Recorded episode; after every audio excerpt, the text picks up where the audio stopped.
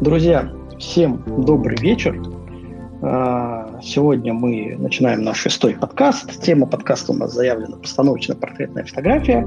С вами, как всегда, трое ведущих. Это я, Константин Шамин, это Антон Швайн. Антон, привет. Привет, привет, добрый вечер всем. А, Руслан Асанов с нами. Привет. Руслан, привет. А, и для такой интересной темы как постановочная фотография, мы позвали в гости замечательного фотографа э, Микаэла Спиранская. Мика, привет. Привет, привет. Да. И сегодня, собственно, мы будем ее мучить на этот предмет, потому что последние, ну, я уже не помню, сколько лет, не буду врать, но Мика плотно занимается, в том числе и постановочной фотографией. Давай, э, Мик, пару слов, пару десятков, сотен слов о себе, а, чтобы люди, которые не знакомы с твоим творчеством, могли иметь представление, чем ты занимаешься, как давно ты занимаешься и что делаешь сейчас. Слушай, ну, как я посчитала, получается, что уже больше 17 лет я этим делом занимаюсь. Я вдруг вчера поняла, какая я старенькая. А вот. Но на самом деле серьезно так вот именно, чтобы сказать, занимаюсь, занимаюсь, а не просто хобби, наверное, больше 10 лет именно постановочным, я бы все-таки сказала, эмоциональным портретом, то есть не чисто такой статикой вот, а именно, ну или психологическим, как раньше называли с уклоном на личность или же какими-то сложно сочиненными костюмированными съемками. Ну, в общем-то, а, наверное, по ним меня даже больше знают, что ли, так сторонние люди. Ну, как-то так, если в общих чертах. А дальше можно и тысячу слов наговорить.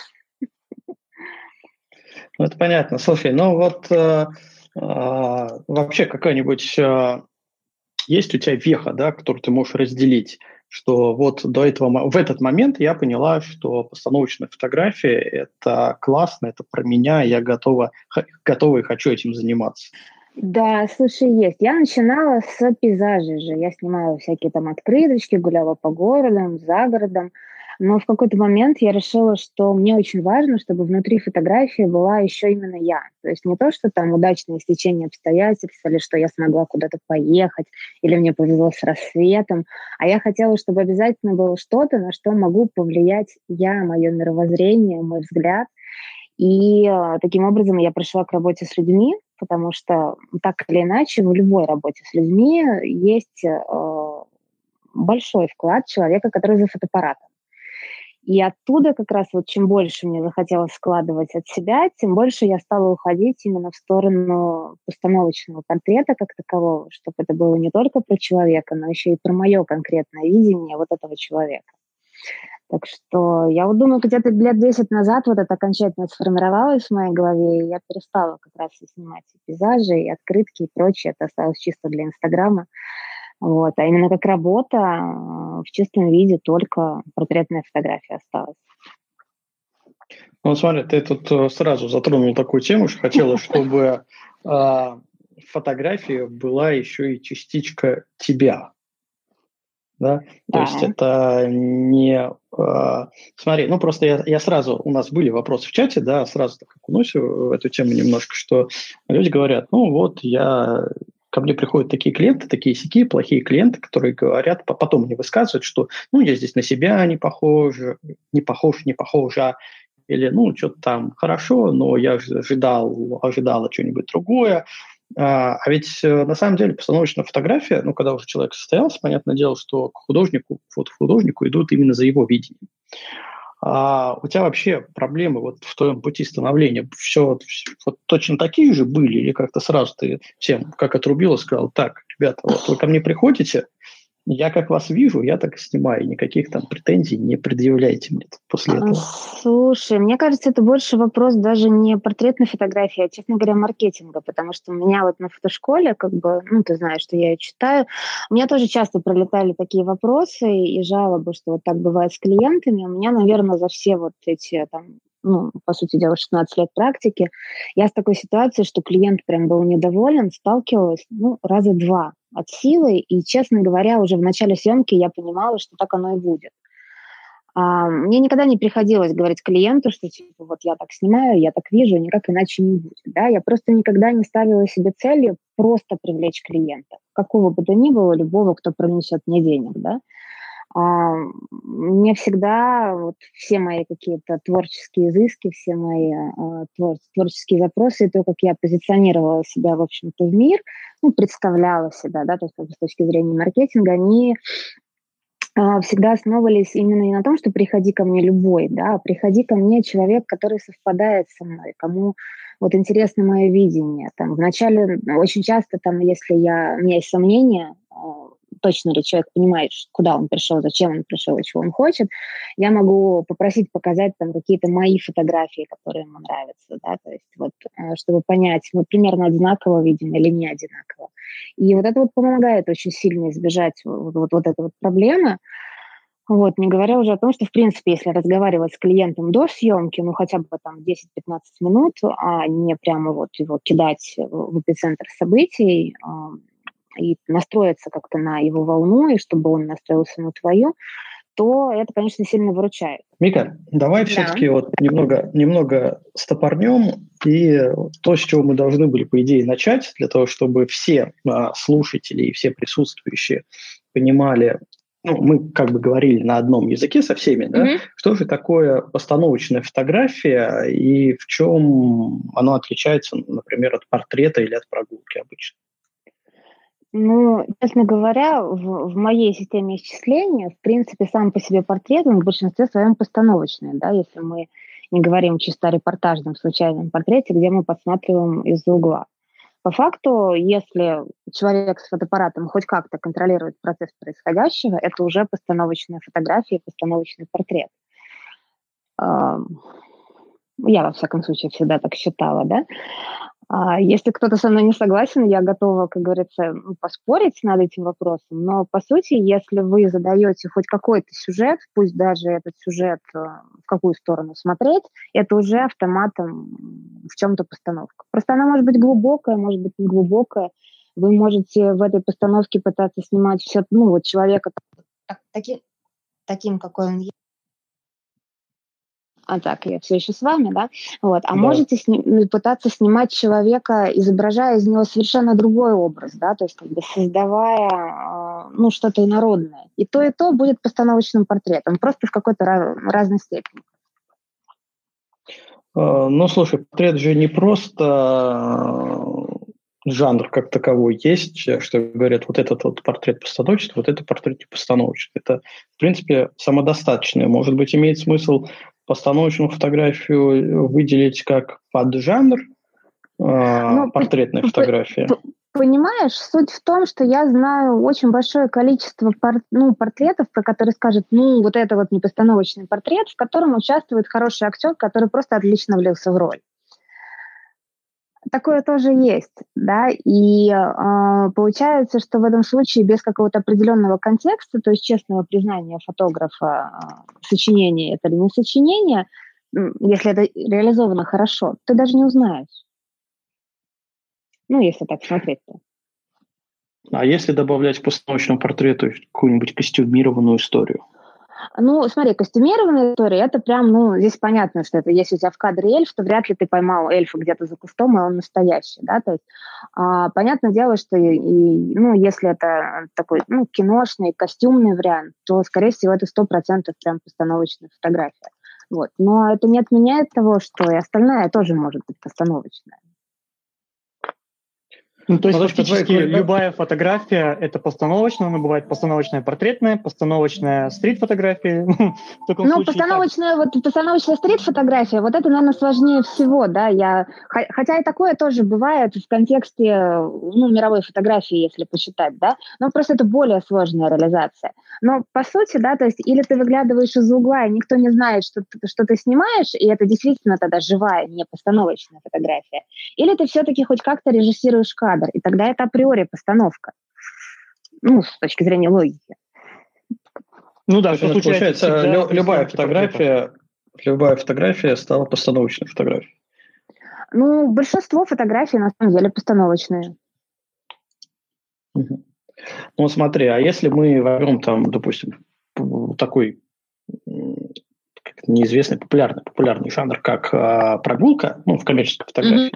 Mm-hmm. А, насколько там а, много места для постановки остается, если у тебя есть тайминг, если у тебя есть прогулка, есть маршрут, и по сути ты работаешь не столько с постановкой а, пытаясь выдать человека за другого, либо пытаясь изобразить человека какой-то образ, а именно там с позировкой, то есть пытаешься рассказать историю о человеке, насколько а, вот во, во всем этом. Ты, как ты знаешь, честно говоря, вот в коммерческой фотографии, именно в прогулке с семьей, я встречаю очень мало как раз наоборот непостановочных вариантов, где фотограф действительно работает с тем, что имеет. В большинстве случаев это а, все равно какие-то указания, куда ребятам встать, что им сделать, как им сделать. Опять же таки, в коммерческой фотографии клиент в 80% случаев будет ожидать от тебя того, что ты ему поможешь, потому что он растерян.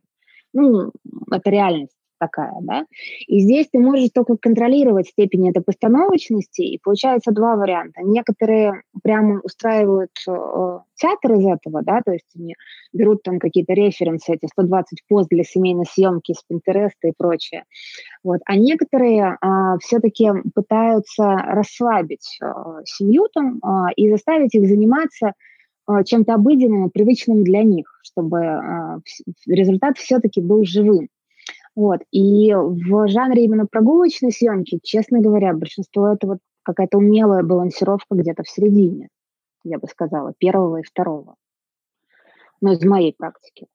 То есть нет, я знаю есть... людей, которые ну, как-то иначе это делают, но это скорее исключение из правил. То есть в коммерческой прогулке э, ты балансируешь между э, показать человека, как он есть, да, и какую-то художественной постановкой именно срежиссировать сам кадр? Ну, смотри, коммерческая прогулка ну, в большинстве своем это не профессиональные модели, да, это люди, которые не находятся в э, кадре постоянно. Если это вдруг еще, не дай бог, не индивидуальная съемка, там тет-а-тет конкретно с человеком, да, вдруг там присутствуют там дети или муж, это два очень осложняющих эффекта, да, потому что ни тот, ни другой обычно не хотят фотографироваться а, там без помощи вот этим людям все, ну, все равно не получится. Они ее от тебя ждут. Ты не можешь так вот кинуть их в парк, да, и сказать, а теперь делайте все, что хотите, а я буду это фиксировать. Но это так не работает, хотя хотелось бы.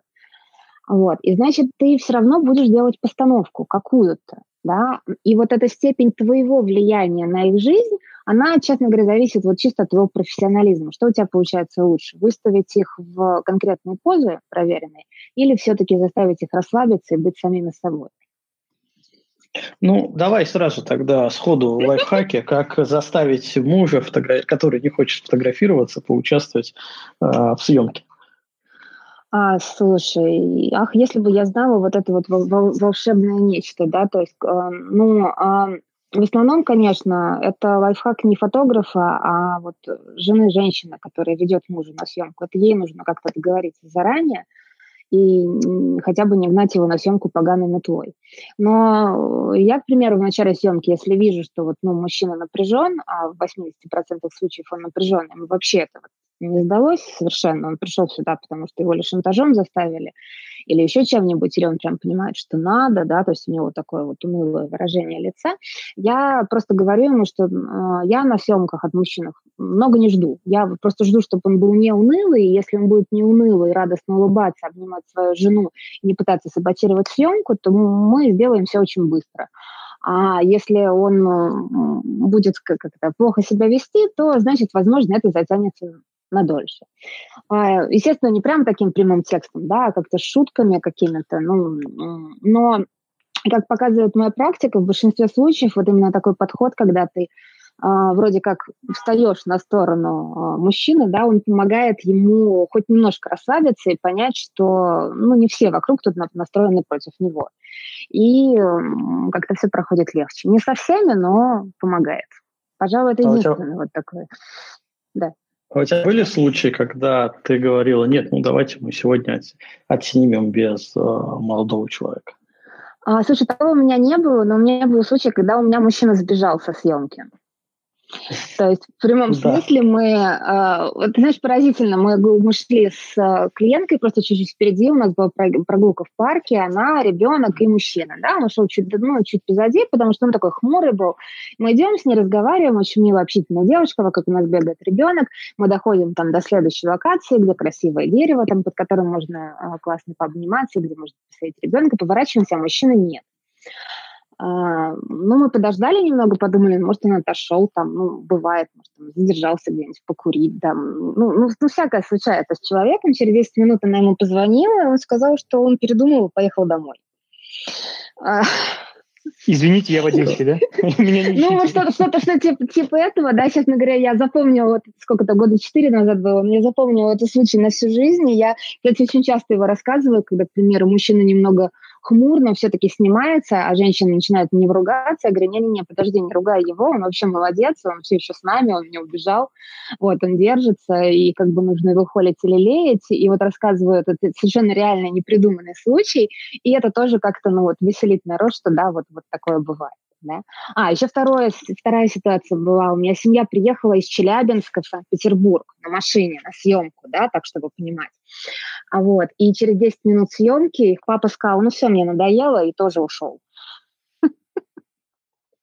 Нормально. Ну, Слушай, короче, да, а, а э, не было у тебя такого конфликта интересов, когда, ну, э, не секрет, что вот все эти прогулки, основ, коммерческие основном, э, двигателем э, всей семьи является мама да, ну, женщина. Да, да. То есть это, это нужно, просто, да. Да, это, ну, это нужно ей. Она говорит, да, нам, у нас там нет семейных фотографий, мы сейчас там выберем фотографа, пойдем поснимаемся там и с ребенком. И вот они, значит, идут э, с фотографом уже в, сейчас у нас осень, да, вот эти вся золотая листва, в осенний парк, и она говорит, давай, мы сейчас будем кидать листики, вы нас будете фотографировать. А муж стоит, а он, ну, к примеру, там, не знаю, директор завода. Он стоит, вот mm-hmm. такой директор завода, и ему говорят, ну давай, кидай там листики, веселись. Тут же явно налицо конфликт э, даже не то, что интересов, а, ну, как бы статусности.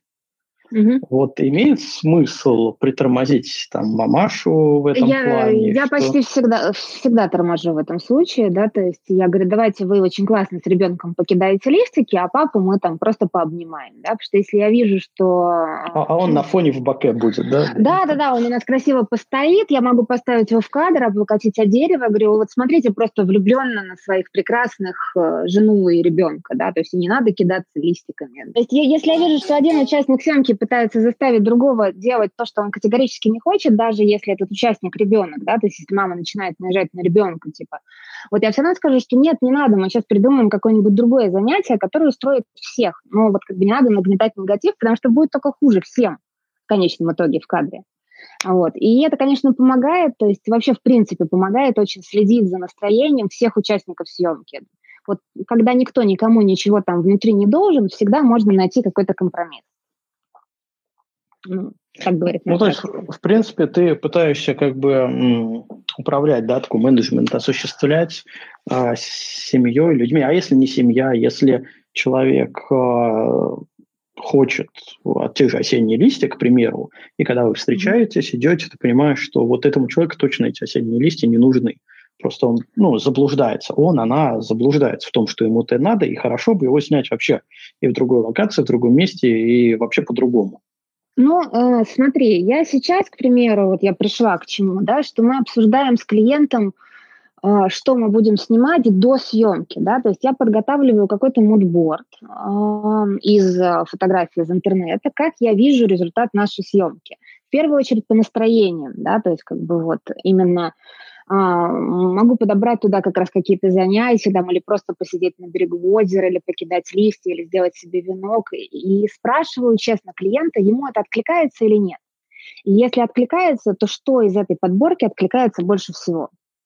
И вот на основе этого мы уже, соответственно, разрабатываем концепцию съемки. Если вдруг оказывается, а, что я кину мудборд, а он скажет, а я вообще вижу иначе, да, то есть я вижу себя там в граффити на Петроградке, допустим, да, такая прям ха, огонь женщина, а я ее, допустим, так вообще не вижу, мы просто разойдемся, и я не буду это снимать. Ну, полюбовно. Потому что э, мне кажется, что результат, который получится, он будет чисто технический. Он будет хороший технически, возможно, даже понравится клиенту, но э, и кто-то, кто увидит ее в граффити на Петроградке, да, он снимет это лучше, чем я, потому что я подойду к этому как просто к работе. Вот, поэтому каких-то вот именно конфликтов, как ты описал, в процессе почти не бывает. А ты вот это все согласовываешь мудборд, э, это все онлайн или живые встречи? Нет, онлайн, онлайн, да, то есть как бы современные технологии, они очень сильно упрощают жизнь, а, поэтому мудборду клиенту и потом, если что, проще подобрать одежку, какой-то стиль, да, вот. Или, к примеру, сказать, там, мой Мика, у меня ничего такого вообще нету, и вообще как бы мне очень нравится, я очень так хочу, но у меня вообще ничего нету в таком стиле, ну и прям вот хочу, не могу. Ну, в этом случае у меня есть огромный подменный гардероб, я девочка, мне легче. Вот, и я даю что-то из своего, а, и если, ну, раз, раз клиенту от, это откликнулось, ну, раз прям захотелось, ему будет в этом, значит, комфортно. А, поэтому почему нет? Слушай, раз мы э, зашли с разговора о том, как вот готовиться, подошли, точнее, к разговору. Я вообще на самом деле думал, что мы вот про прогулку поговорим потом, потому что это такая лайт-история. Да, мы больше уделим внимание именно серьезной постановке, с подготовкой, с декорацией. Ну смотри, давай тогда э, может, коротенько про подготовку именно простой фотосессии без э, э костюмированной части, без строительства декораций, без каких-то дальних выездов в сопредельные регионы. Вот э, просто уличная прогулка, постановочный, постановочный портрет на улицах города. Какой у тебя процесс подготовки ко всему этому делу? А, слушай, ну, во-первых, сначала я спрошу обязательно у людей, что им ближе, гулять по улицам города или гулять в парке, то есть как они обычно проводят свое время. Вот. Потом, в зависимости от их ответа, я как раз соберу э, какой-то мудборд э, на основе, ну, я попрошу их присылать еще фотографии, если их, ну, не закрытые профили в соцсетях, допустим, чтобы посмотреть на них, да, посмотреть на их типажи вообще. Э, составлю мудборд на основе вот этой полученной информации и, соответственно, примерно, как я уже сказала, брошу им, как я это вижу и какой, допустим, маршрут я хотела бы им предложить. И дальше методом компромиссов или их полного неожиданного согласия, ну, неожидаемого, в большинстве случаев клиент сразу согласен, да, то есть как бы мы а, разработаем концепт. В общем-то, это такая получится, ну, вся подготовка, но на основе, вот, как я уже сказала, этого мудборда клиенту уже проще будет подобрать одежду, и проще э, увидеть это как-то со стороны, а не просто где-то в теории и, соответственно, будет, э, ну, как показывает мой опыт, куда более эффективный результат. Вот. Ну и, кстати, скорее всего, я еще попрошу его сделать селфи в зеркало в той одежде, в которой он собирается прийти. Вот, я как раз хотел задать вопрос по поводу того, как ты, потому что человек-то может сказать, у меня есть, э, не знаю, классный там жакет бирюзового цвета, а, а ты потом приходишь, смотришь, он, он во-первых, не жакет, а во-вторых, не бирюзовый. Да, О, и... да, было у меня такое. По молодости не раз я с таким сталкивалась, когда там были какие-то ну, городские прогулки классные. Мне что, говорю, у меня офигенное платье вообще под это дело, я приду, все будет здорово. И мы идем в центр города, там ну, исторический зимний дворец, там вот это все вокруг. И ко мне приходит девушка в цветастом ярком сарафане в цветочек таком, знаешь, для пляжа, который прекрасный. Вот, с тех пор, как бы после вот того, как я накололась на такое, потому что я вообще не понимала, как это согласовать, она просто сказала, что у меня есть офигенное платье, вот прям вот под наш маршрут. Вот, я прошу селфи в зеркало. И если понимаю, что наряд никак не соотносится с тем местом, куда мы идем, я могу предложить или что-то другое, а, конкретно обосновав, да, не ой, нет, фу, платье ужасное, не бери его. Нет, а просто я скажу, что оно не очень подходит по цветовому решению, что платье само по себе просто огонь, но просто не сюда. Да? Вот. А, и если вдруг у нее ничего нет, опять же, предложить что-то из своего гардероба, ну или в крайнем случае предложить там какой-нибудь шаль, ну вот, ну что-то такое, что э, как- как-то компенсирует э, сложившийся образ с тем местом, куда мы собираемся идти. Вот. Раз, различная обувь, э, мелкие аксессуары, там, сумочка, а, Слушай, ну, ну, вот на обувь я обращаю внимание меньше всего, потому что в случае с портретной фотографией, да, когда мы снимаем людей, неважно, прогулка это или там какие-то крупные планы, обувь попадает достаточно редко. Поэтому с обувью я всегда говорю, главное, чтобы она была удобная. То есть проще снимать так, чтобы обувь вообще не попала в кадр, допустим, но чтобы человек э, не ходил с мученическим выражением. Потому что когда женщина приходит на съемку на каких-нибудь каблучищах или шпильках, и каждый шаг отдается у них болью в глазах, это хуже. Вот серьезно. Лучше бы она была в страшных потертых кроссовках. Ну вот, серьезно.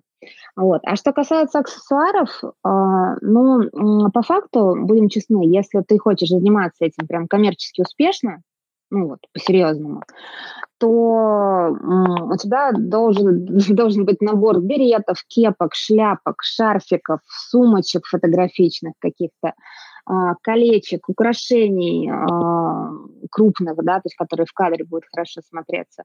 Потому что очень у многих а, клиентов обычных этого просто нет. И они были бы рады, но как бы этого нет. И тебе, как э, фотографу, как мастеру, ну, проще иметь вот этот подменный какой-то гардероб хотя бы в аксессуарах, которым можно дополнить э, обычный повседневный э, образ клиента. У меня бывает, что я реально таскаю там только шляпки или только береты, там, ну, в зависимости от сезона для девочек, и все. А, вопрос следующий. Кто все это таскает?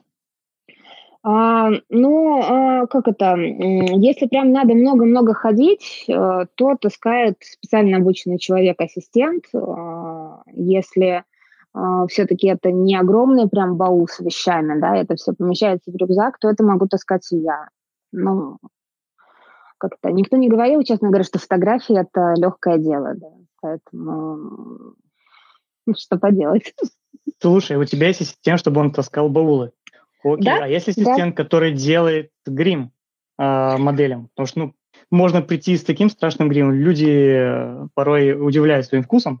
Это нормально, у каждого свой индивидуальный, но для фотографии понятно, что э, хорошо подготовиться заранее, так как, э, чтобы потом быть, меньше бы использовать фотошопа впоследствии для обработки? Ну, ну, смотри, это называется не ассистент, конечно, для грима, это называется гример, гример конечно, или да, это... да, визажист парикмахер. Конечно, они у меня есть, и я до съемки всегда предлагаю клиенту их услуги. А, это ну, стоит дополнительных денег, если он хочет, пожалуйста, да, то есть как бы этим можно воспользоваться. Если нет, то мы с ним обязательно обговариваем, какой макияж э, девушка себе сделает. Да, то есть я ей говорю повседневный, там, допустим, без там ярких цветов, а, то есть чтобы не было какого-то элемента неожиданности.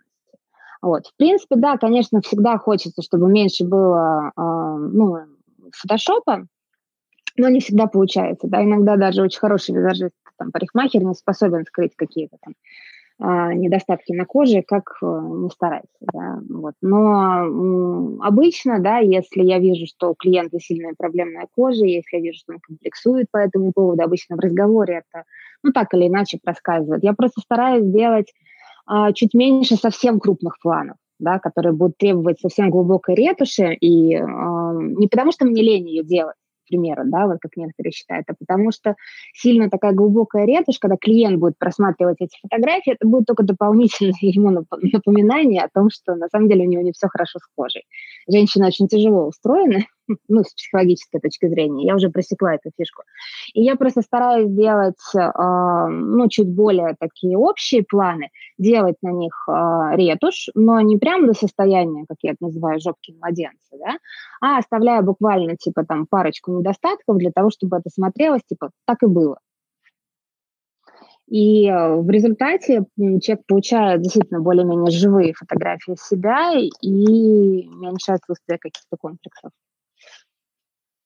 Э, слушай, а у тебя, э, вот когда ты ну, уже не планируешь, непосредственно съемка э, идет, началась, а есть какой-то план по, ну, не количеству кадров, а может по крупности? Потому что я знаю, что есть фотографы, у которых которые в голове постоянно держат. Так, мне нужно снять определенное количество общих планов, определенное количество средних планов, крупники, Э, это все нужно обязательно перемиксовать для того, чтобы получилось более гармонично, ну, такая киношная, да, минимум три плана, киношная история. Некоторые идут дальше, они себе еще ставят планку, так, мне нужны нижние ракурсы, мне нужны верхние ракурсы. Вот у тебя вообще вот такое планирование э, есть в процессе работы, или ты просто по наитию идешь и понимаешь, что вот хорошо бы сейчас еще вот это доснять, или подснять что-то еще.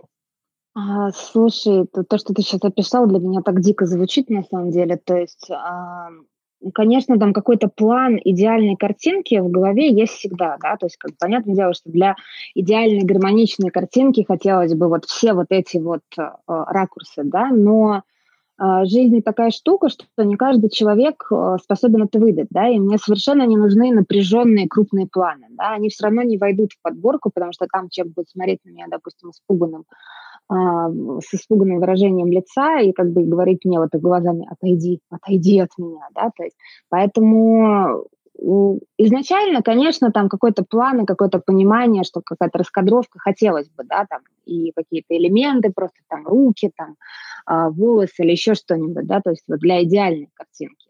Но идеальная картинка в голове, реальность есть реальность. Поэтому буквально там в первые 15-20 минут съемки уже понятно, на каком расстоянии вообще в принципе а, людям, которых ты снимаешь, комфортно с тобой находиться. Да? Кто-то готов там с тобой чуть ли не обниматься уже сразу, чтобы ты ему фотоаппаратом в глаз тыкал, да?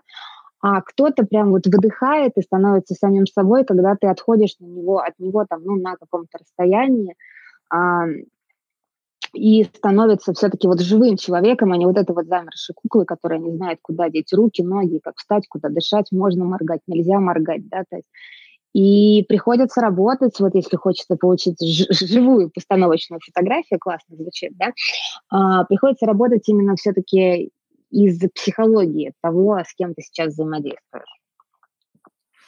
Ага, Мика, а скажи, пожалуйста, вот в принципе понятно, что а на съемке ты не только фотограф, но еще и психолог. Как сложно тебе давалось поначалу находить общий язык? И как, и, как, и как ты его находила в итоге? А, слушай, ну, кстати, в портретной фотографии вообще, когда ты работаешь с людьми, ты психолог гораздо больше, чем фотограф. Ну, в конечном итоге. Вот. И, э, в принципе, я считаю, что научиться работать с людьми может каждый, потому что я, когда пришла в портретную фотографию, я была таким жутко замкнутым интровертом, мне вообще общение с незнакомыми людьми давалось очень тяжело, прямо на физическом вот, уровне.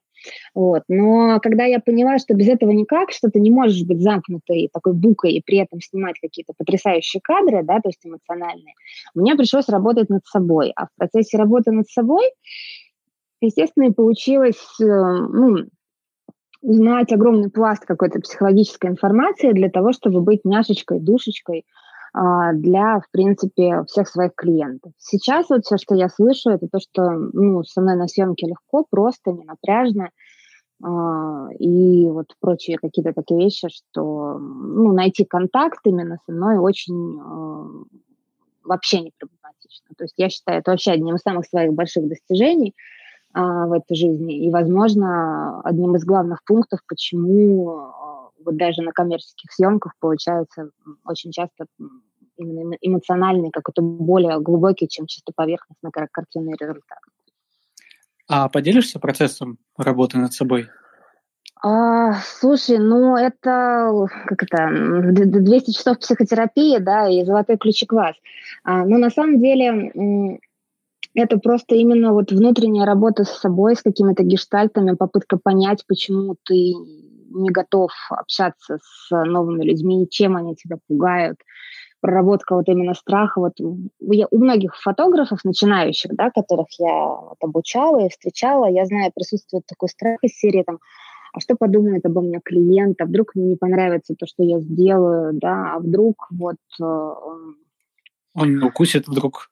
Ну, что что-то такого плана, да, то есть как какие-то на самом деле закидоны, которые не имеют отношения к э, фотографии как таковой, да, это на самом деле совершенно другие вот какие-то комплексы, они такие человеческие, да, и в какой-то момент мне просто как это, удалось э, объяснить себе, что технически, ну, я не 100 баксов, чтобы всем нравится, да, и вполне вероятен такой расклад, что может так случиться, что что-то кому-то не понравится. Нужно просто иметь план выхода из этой ситуации. Что это не конец света, да, это не говорит о том, что я плохой профессионал или там я плохой человек, да, что просто, ну, мы не сошлись. И дальше нам нужно вот решить этот конфликт полюбовно, без особых потерь. И, ну, как репетиционных, так и человеческих.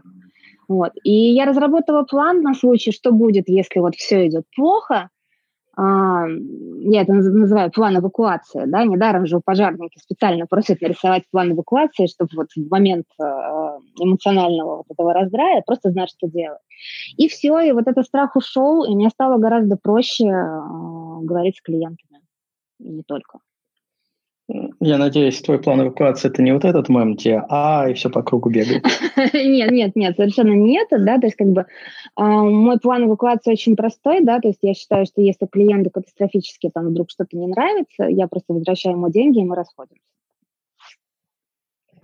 Слушай, а как насчет того, что э, когда, особенно когда мы снимаем людей, фотографируем, э, мы им продаем не только результат фотографии, но мы им еще продаем а, эмоции, ощущения, переживания, процесс фотосессии. То есть они должны получить удовольствие на всем протяжении. От начала переговоров, естественно, во время съемки и в момент получения результата. Да? Тогда клиент, да. когда он на всем протяжении доволен, это классный клиент, он тебя любит, он тебя а, запускает в ту сторону сарафанное радио, что вот этот фотограф хороший у тебя есть какие-нибудь э, те же планы эвакуации, например, э, вот на этих э, разных этапах понятно, что если у тебя уже вот сама съемка и все идет плохо, вот ты сказал, да, я возвращаю деньги, мы расходимся. Но ведь, наверное, можно как-то выплыть из положения или понять, что на начальном этапе, что все будет плохо. Но доставить удовольствие клиенту. А, ну, тут как, смотри, если я на этапе еще обсуждения съемки вдруг понимаю, что мы говорим совсем на разных языках, и что, в общем-то, вины ну, ни моей, ни клиента в этом нет, я могу просто а, честно, прямо ему об этом сказать. Я не вижу в этом ничего страшного, да, и посоветовать ему других хороших профессионалов там своего уровня, которые могут предоставить ему аналогичную услугу по примерно тому же ценнику. И все. И это решает все проблемы. Это, по сути, тот, тот же самый план эвакуации, что да, да, да. Я, я просто я не вижу, очень многие почему-то считают, что если они скажут клиенту, что вот, мне кажется, что мы там с вами не сработаемся, да, то это что-то плохое. Это неплохо, это как раз нормально. Это очень уважительно со стороны не только как человека, ну, к человеку, а со, со стороны как бы вот того, кто оказывает услугу, к тому, кто ее получает, да, потому что ты уже заранее понимаешь, что может быть плохо, и на самом деле заботишься о том, чтобы клиент не потерял денег. То есть а, в этом случае ты выходишь из этого такого мнимого конфликта, ну не рыцарем, конечно, в белом пальто, да, но ты выходишь как бы честным человеком, который не просто сказал, нет, я не буду вас снимать, ваша идея фигня, все тлен, да, вот, ты предложи, предлагаешь ему ну, альтернативные варианты, пути выхода, не ему приходится там искать а, заново, да, и а, а тебе остается впечатление, что ты честный человек, который совершенно искренне сказал и о нем позаботился. И очень часто такие клиенты, даже не поработав со мной, передают мои контакты все равно своим друзьям, а, именно вот под грифом, что там вас не обманут, вас не возьмут просто, чтобы заработать на вас денег. Вот. Но, но это такая хард-ситуация. Вот если взять э, light-версию, допустим, клиент говорит, а я хочу вот, вот у этого заборчика вот так вот ножку закинуть, а у тебя в голове такая мысль, блин, что за ерунда такая? Но ты можешь об этом сказать, что нет, мы не будем это снимать, да, а можешь попытаться достать клиенту удовольствие в плане, что да, конечно, давайте там несколько кадров сделать, ой, классно, классно, а в голове держишь все это в корзину, в корзину, в корзину, каждый кадр. Как, Пойдешь вот так на поводу? Пойду, конечно, любой каприз за ваши деньги, я вас умоляю, да, то есть, как бы, естественно, если он пытается всю съемку постоять у заборчика, да, то есть, как бы, это уже совсем другое, да, но если там у нас есть концепция, мы идем, а в процессе он такой, блин, ну я очень хочу к этому заборчику, да пошли, конечно, если это сделает тебя счастливым, и ты с классным настроением пойдешь со мной дальше, да черт с этими пяти минутами этого забора, да, я отдам тебе потом эти фотографии, ну, просто как удачно получившиеся, делай с ними, что хочешь, да, то есть, как бы, ну, это нормальное, вот именно человеческое такое. То есть я не представляю, как, как в такой ситуации сделать там кривую мину и сказать, нет, я такое не снимаю. Ах, и гордо уйти, ну это как-то глупо. Нет, взять за руку и повести в другое место. Не, ну я просто не буду там у этого заборчика долго стоять, да, то есть как бы я обозначу сразу как раз вот эти любой каприз за ваши деньги, конечно, пойдем, да, то есть как бы сниму там пару кадров, вот там скажу, что все супер, все, все замечательно, мы пойдем дальше. Ну, слушай, многие же фотографы как раз-таки не хотят фотографировать э, такие вещи, чтобы потом не было, что вот, как, как она могла. Это же Спиранская, как она могла этого заборчика снять такой кадр? Это же ужас какой-то. Потому что а вот будут показывать ви, кадры. А, видишь, какая замечательная штука? Мне, честно говоря, все равно, что скажут люди. Ну вот уже спустя вот эти вот 16 лет, а, и это очень сильно помогает мне в процессе, да. Раньше я вот очень волновалась, вот это, ах, клиент выложит там фотографии там не в моей глубокой ретуши, что скажет там и все такое, да. А сейчас я понимаю, что люди, которые скажут, как Спиранская могла это снять, все равно будут. И неважно, что там будет, человеку заборчика или сложно сочиненная съемка там с 20 источниками света и в дорогущих костюмах. Все равно найдутся люди, которые скажут, боже мой, это все такая ерунда, это все, все такой кошмар. Вот и фу-фу-фу. Ну и что? Люди Правильно, говорят. уважаю. Так, так и должно быть, конечно. Это и идеальное соотношение. Слушай, вот, кстати, касаясь э, вот этого всего оборудования и, и же с ним, для таких вот прогулок э, с семьей по парку, ты какое-то дополнительное оборудование берешь, чтобы кроме камеры и Нет, нет, вообще. Я раньше таскала с собой отражатель, а теперь я не таскаю даже его, да, то есть потому как, что как я... это нет? Ты, ты берешь ассистента. Ну, я беру очень часто ассистента, но, честно говоря... А он уже все а... все понял, да? Не-не-не, а он, он таскает вещи, да, он э, поддержать там мой рюкзак, сумку модели и прочее, то есть, но по факту вот именно из оборудования, я помню, я пару раз там брала отражатель, а потом мы его все время забывали где-нибудь или использовали как то, на чем можно посидеть под деревом. Потому что, ну, честно говоря, современная техника, современные фотоаппараты, да, они позволят э, при грамотном использовании света вот компенсировать этот перепад света-тени э, гораздо как это, естественнее, нежели чем если мы будем светить искусственным светом откуда-то со стороны. Вот скажем так. Вот. Плюс, опять же таки, в коммерческой, допустим, съемке, где у вас обычные вот люди, которые далеки от мира фотографии, а, их такие штуки пугают. Вот серьезно, вот, ну, вот в прямом смысле этого слова, да, они заставляют их напрягаться, потому что а, это как вот дать а, человеку не актера, да, там шар и сказать, представь, потом это будет дракон да, он будет смотреть на этот шар, потому что для него это шар, просто шар, да, а, а зеленый экран – это зеленый экран. Вот. И то же самое со всякими вот этими искусственными источниками освещения. Эм, моя практика показывает, что э, сложнее расслабить человека, если вокруг него бегает э, ассистент э, с каким-то оборудованием, да, а ты ему говоришь, все, все хорошо, представь, что ты гуляешь тут один, что меня тут нету, все офигенно, да, и, и человек отражателем прямо в глаз так вот светит. Ну, нет, это так не работает. Какой-то аттракцион получается. Слушай, ну, а, получается, Костя, вот у тебя начинает твоя фотография, это более постановочная фотография, чем у Микаэла? А, когда ты по ночам бегаешь с фонариком, подсвечиваешь передний план. Ну, я, я хочу сказать, она и технически более сложная. Гораздо. Об этом я бы вот не стала бегать, да. Но меньше психологии. Но об этом мы в другом подкасте поговорим. А, Мик, чтобы вот с прогулками, мы как-то в них уперлись, э, немного завершить, давай немного таких технических деталей. А, сколько ты отдаешь фотографий обычно с прогулки?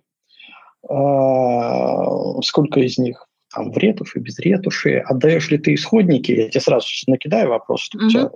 тебя процесс мыслительный пошел. А, сколько отдаешь, сколько в ретуши, отдаешь ли исходники, и что-то еще хотел спросить. А, и, собственно, как ты передаешь фотографии клиенту, ну, с помощью mm-hmm. чего? Слушай, ну а, смотри, а, как это, как заявлено у меня в прайсе, да, я а, отдаю все удачные в моей цветокоррекции. То есть мало того, ну, сколько это цветок... прогулки? Зависит от людей. От 200 до 600 фотографий. Вот серьезно, да. То есть, честно говоря, если, если в кадре есть дети, то сразу будет больше. Если в кадре не один ребенок, то прям сразу еще больше, да. То есть я делаю достаточно скептичную свою выборку а, тех, что я прям ретуширую, да, но я стараюсь отдать по максимуму фотографии с детьми, пусть даже и чем-то похожим, потому что я знаю, что родителям это бывает важно. Мне несложно сделать, да, то есть как бы мне несложно, что этот архив будет занимать больше места, пускай они там а, будут иметь там 10 похожих, но разных эмоций своих детей, потому что половине из получивших это доставит отдельное удовольствие да, то есть как бы это важно. Вот, поэтому вот удачных может быть вот такой вот прям большой диапазон, а тех, что я отдаю в ретуши, у меня в базовом тарифе, по сути, да, то есть как бы, по-моему, в семейной съемке там то ли от 20, по-моему, около 30 фотографий, но по факту я все равно всегда делаю больше, как показывает мой опыт, да, вот, потому что, опять же таки, иногда мне самой сложно выбрать, и если я вижу, что там больше действительно эмоциональных, классных фотографий, да, никогда я их там высасываю из пальца, а вот где вот сложилось, да, но я сделаю больше. Ну да, я потрачу больше времени, но не страшно. А вот, мне же самой, по идее, интересен результат, да, то есть я не отношусь к съемкам, как это сделал, забыл, фух, слава богу, прошло. Вот. А, с именно персональной такой постановочной, где без детей, да, то есть как бы там, по-моему, я отдаю 20 в ретуши, опять же таки все удачные в цветокоррекции. А, именно исходники равы я не отдаю, я мало представляю, кому они и зачем нужны. вот, поэтому я отдаю все в а, и передаю обычно через файлообменник а, на как бы по дефолту через Яндекс.Диск, потому что он очень у многих э, ну, удобный, понятный, в отличие от Google Drive, ну, как показывает мой опыт, именно с точки зрения получения ссылок. Вот, и очень у многих э, Яндекс.Диск до сих пор идет там без каких-то трафиков на повышенных скоростях у провайдеров и прочее, прочее, прочее. Поэтому так. А сколько времени ты хранишь э, вот материал, который отдала?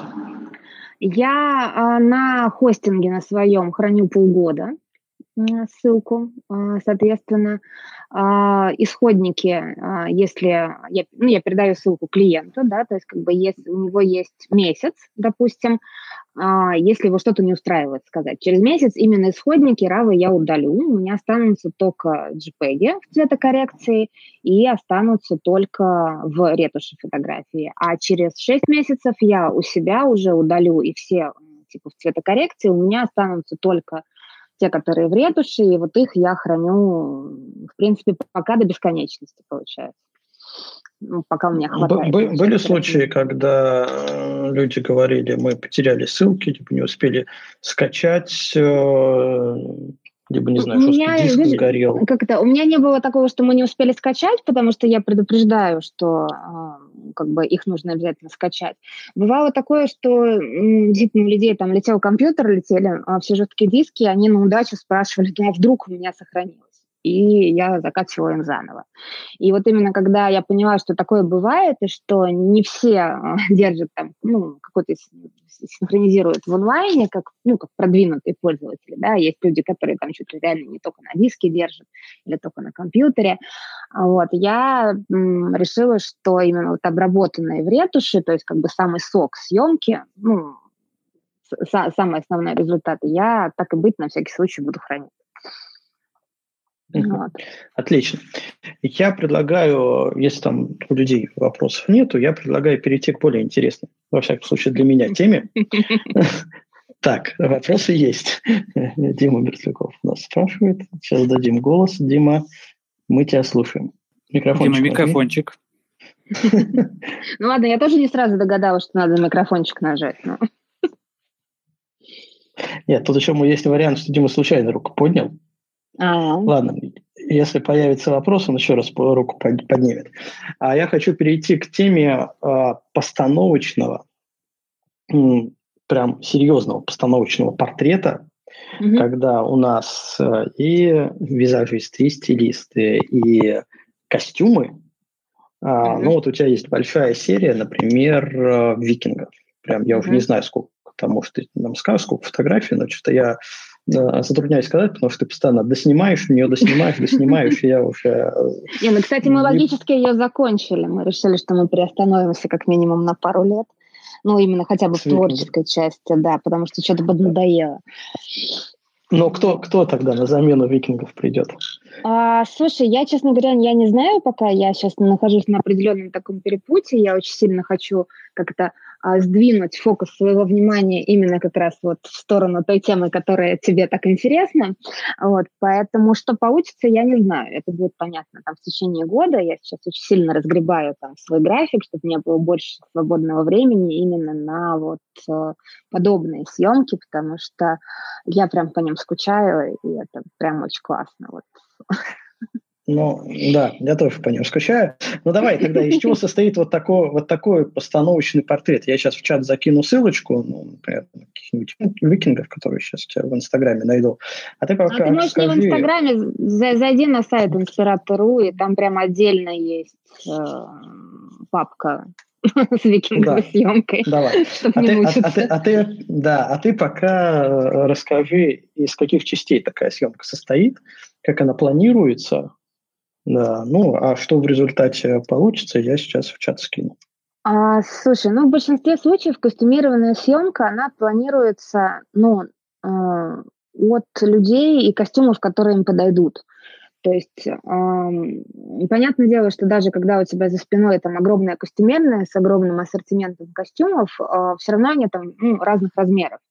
И а, в большинстве случаев, а, как это, начинается с того, что клиент идет в костюмерную, он примеряет костюмы, мы смотрим, какие на него садятся нормально, потому что м, такие постановочные съемки это не просто постоять на фоне, да, где тебя подкололи миллионом булавок, и ты не шевелишься, да, когда у тебя идет вот такая вот типа киносъемка, тебе в этих костюмах придется там ходить, двигаться, нагибаться, поэтому он должен на тебе нормально сидеть, иначе ты замучаешься его поправлять. И вот когда мы понимаем, что на человека село, от этого мы начинаем э, танцевать уже с тем, э, что конкретно мы снимаем, какой нам нужен грим, куда мы поедем, а, какая нам нужна для этого погода, да, то есть как бы какой свет, какое время дня а, и прочие какие-то такие нюансы.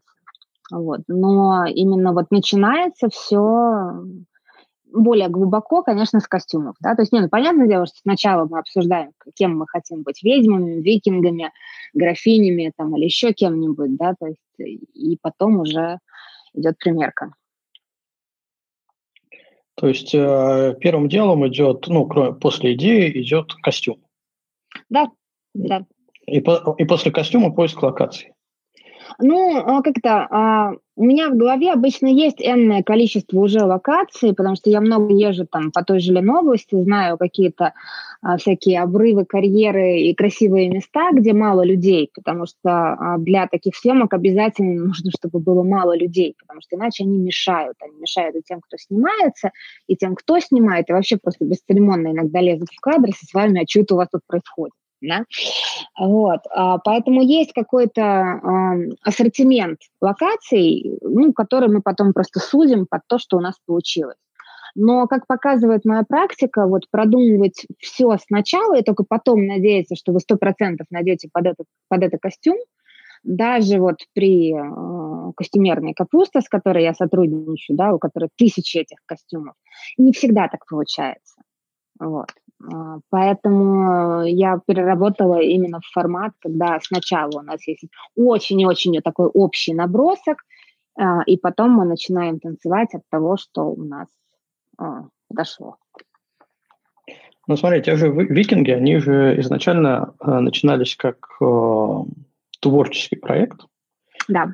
Там и друзья, и знакомые, но там уже есть и фотографии коммерческие, когда люди приходят и говорят, мы хотим вот а, поучаствовать в этой серии да. Да, для себя. А, с ними все то же самое.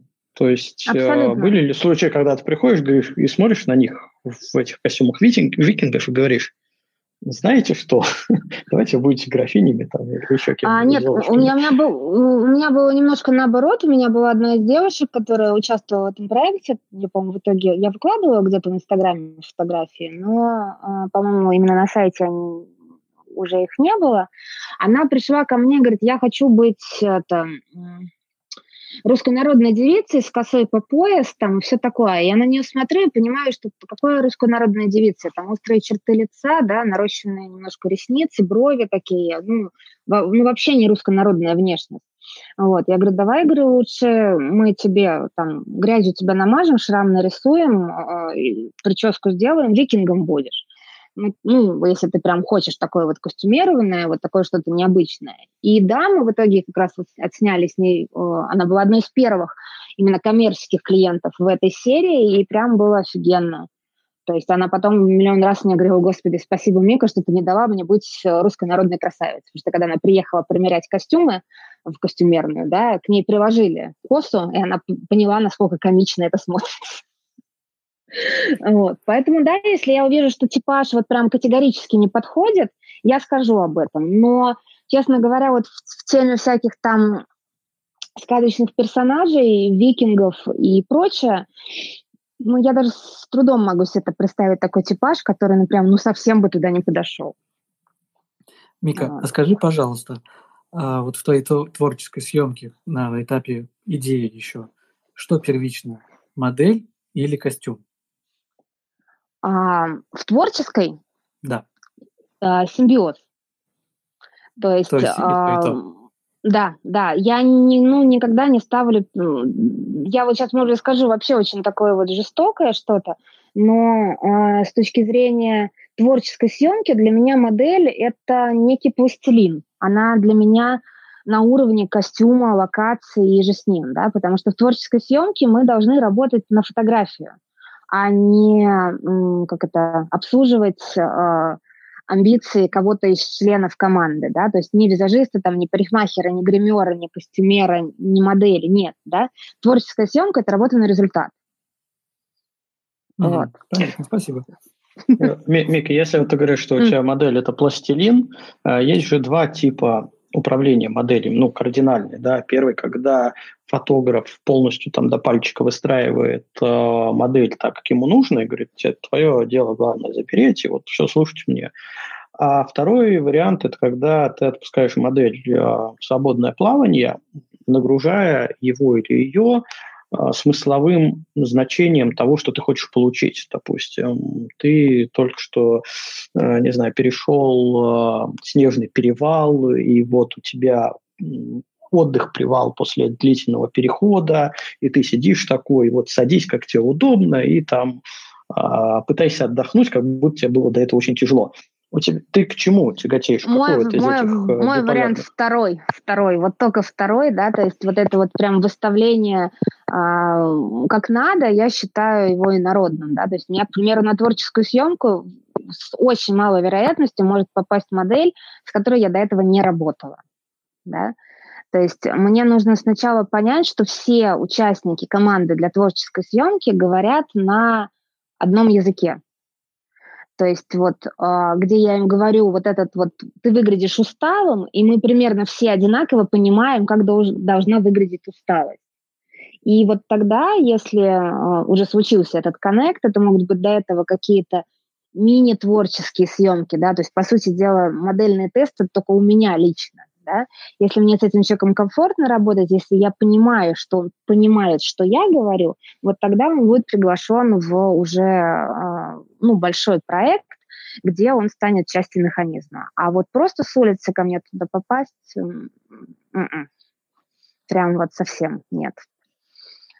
Закрытый вот. клуб по интересам.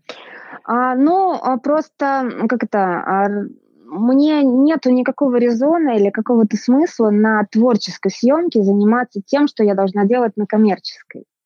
Да, то есть как бы творчество – это творчество, да, мы работаем на фотографии, мы ну, не то, что занимаемся там обучением друг друга или еще чем-то, там другая задача совсем.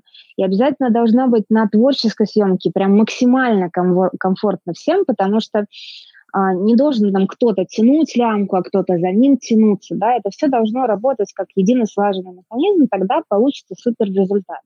Если кто-то кого-то тянет, кто-то не догоняет, кто-то тормозит, то, во-первых, ты удовольствие от творческой съемки не получишь, это получится какая-то работа, но за бесплатно, да, и результат, скорее всего, будет, он может быть хороший, терпимый, а нужен-то отличный. Вот. А, слушай, а если вот э, говорили про творческие съемки, да, собирается команда единомышленников, которые все, ну, во-первых, знакомы, а, во-вторых, э, фанаты идеи, которая появилась, да, готовы в ней участвовать, и все понимают свою долю ответственности. А, но реквизит надо какой-то покупать, а, на бензин тратить. Вот это все как-то обговаривается с командой, что, ребята, мы все на, на общих правах, либо ты с нами идешь, но ты должен принести там то-то и то-то. Ну, тут понимаешь, какая фишка, да? По-хорошему, конечно, все затраты должны разделиться там на всех.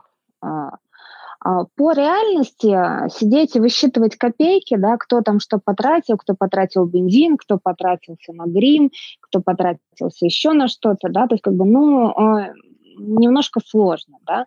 А, надо понимать простую вещь. А, сложные творческие такие съемки, они все равно финансово затратны. И вписываясь в них, надо понимать, что ты понесешь определенные траты, и, возможно, не сильно копеечные на вот этот вот результат. И если результат для тебя того стоит, ты работаешь. Если результат того ну, для тебя не стоит, и ты начинаешь вот это оплатите мне там мои 120 грамм косметики, и, или там вот оплатите мне бензин, тогда я приеду, да, то есть как бы это, это уже не командная работа, да, если вы все горите, то вы все горите. И если там у кого-то из вас прям вдруг невообразимо большой вклад во что-то, тогда можно уже взять и скинуть. То есть у нас так иногда было на грим, когда ты понимаешь, что нужно прям расходников для грима, вот не сила так купить. Вот в этом случае э, мы могли просто скинуться все понемногу для того, чтобы это все не ложилось на гримера. Но если это все там ложится примерно плюс-минус, то, конечно, никто не будет вот, заниматься такими вычислениями. Ну, то есть, в принципе, конфликтов у тебя в твоей практике особо не было. Да и не должно быть, да, то есть если вы работаете как ну, слаженная команда, то откуда взяться этому конфликту, да? Конфликт может э, возникнуть вот именно если у вас вдруг какой-то вот неожиданный человек со стороны, которому вроде как это не надо, но он так и быть согласен, да? Я вот если вижу такой подход, я просто сразу говорю, выход там. Вот кому не надо, ну, как бы незаменимых людей нету. Опять этот план эвакуации. Да, да. Вот. Ну просто а зачем? Зачем вот терпеть там что-то нытье на съемке, да, там что-то недовольное выражение лица или еще что-то. Ну это все не способствует э, творчеству и результату, да. То есть этого всего достаточно на коммерческих съемках, где вот это вот терпение компенсируется оплатой вашего труда, да. Здесь вы творите. Творить нужно в благостной обстановке. Психологически благостной тем более, даже вот прям максимально вот это важно. Ну, опять же, как показывает мой опыт.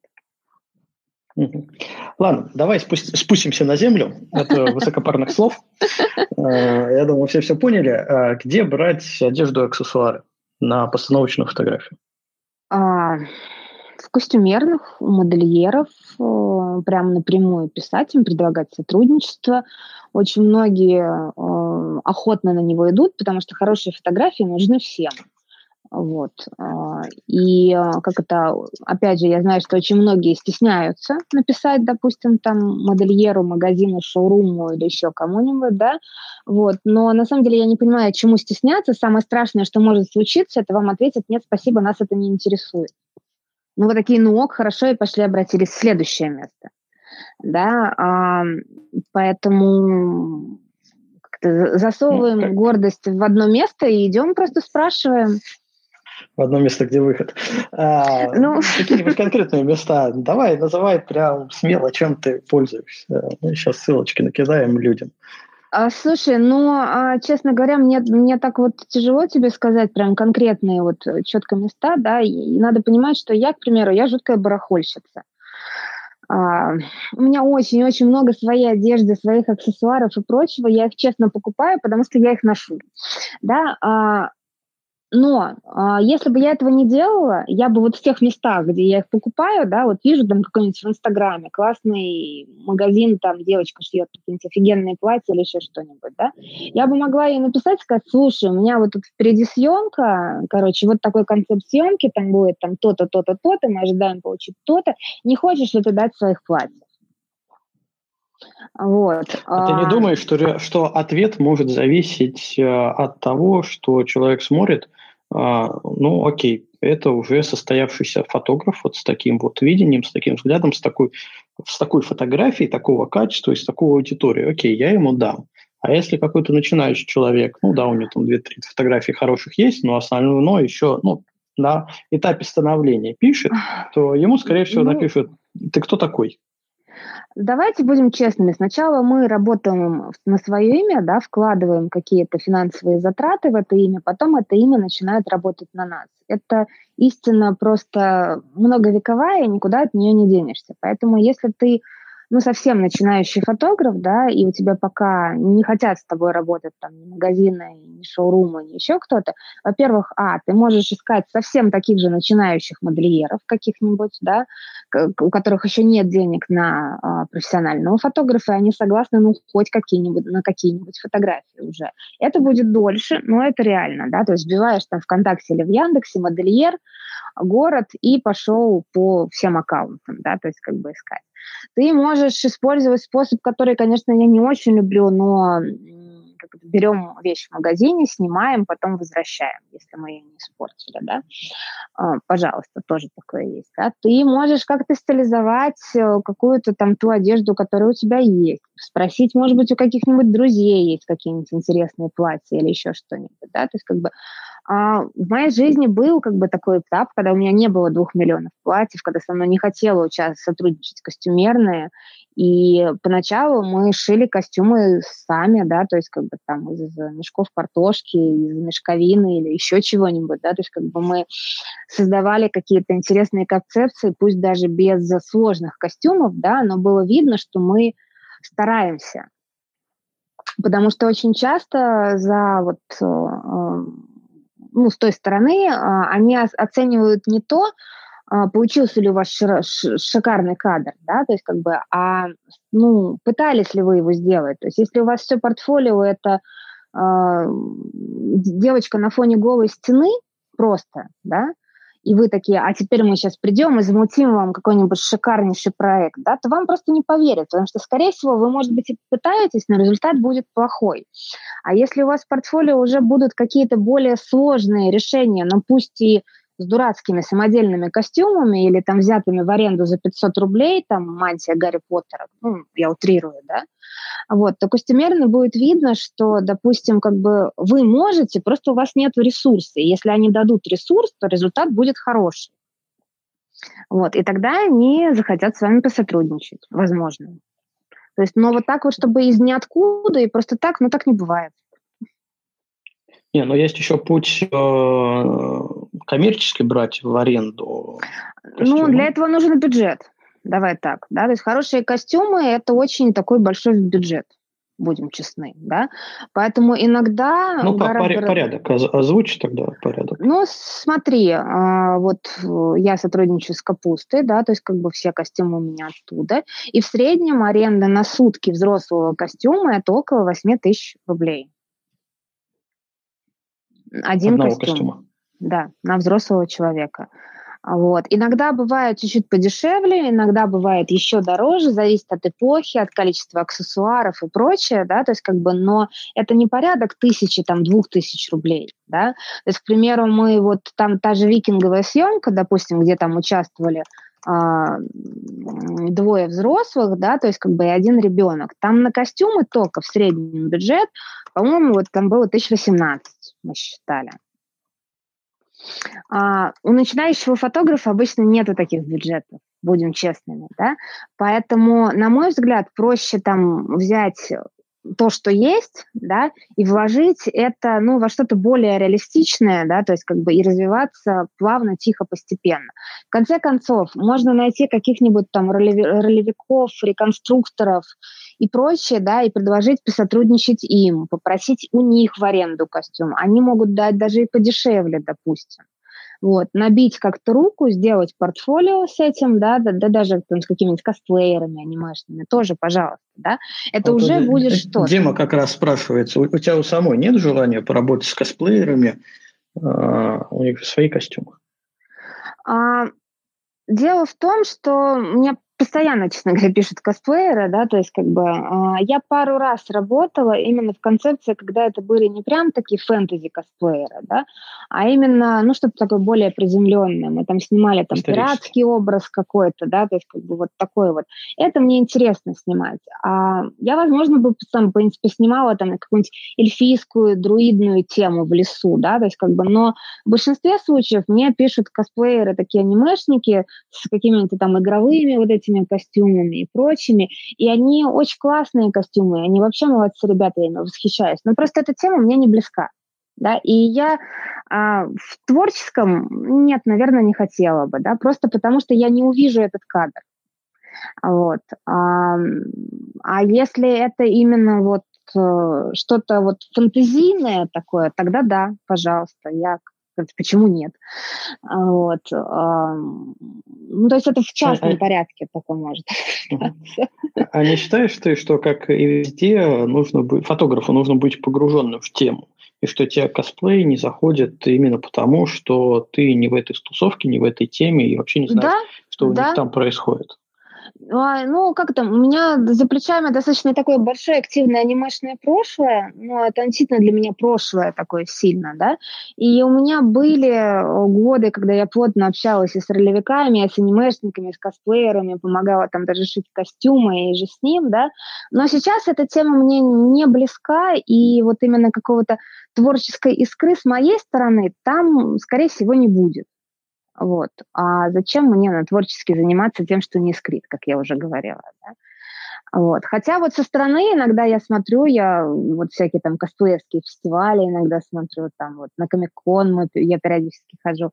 Меня прям восхищает то, что они делают. Это такая потрясающая усидчивость, да.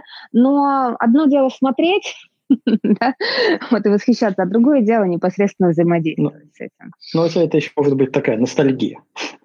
Ну, может быть, да, может быть, вот. Но я вообще очень как бы, ну, с уважением отношусь э, к вещам, как к хендмейду, да, то есть как бы к тому, когда люди вот что-то создают своими руками, вкладывают в эту душу, да, то есть как бы, ну, у меня это всегда откликается, но просто откликается по-разному. Вот. Хорошо, чтобы так вот подытожить немного тему про одежду, давай скажем, да, можно писать э, дизайнерам, можно писать э, магазинам, шоурумам, э, можно брать в аренду у профессиональных костюмерных костюмы. Да.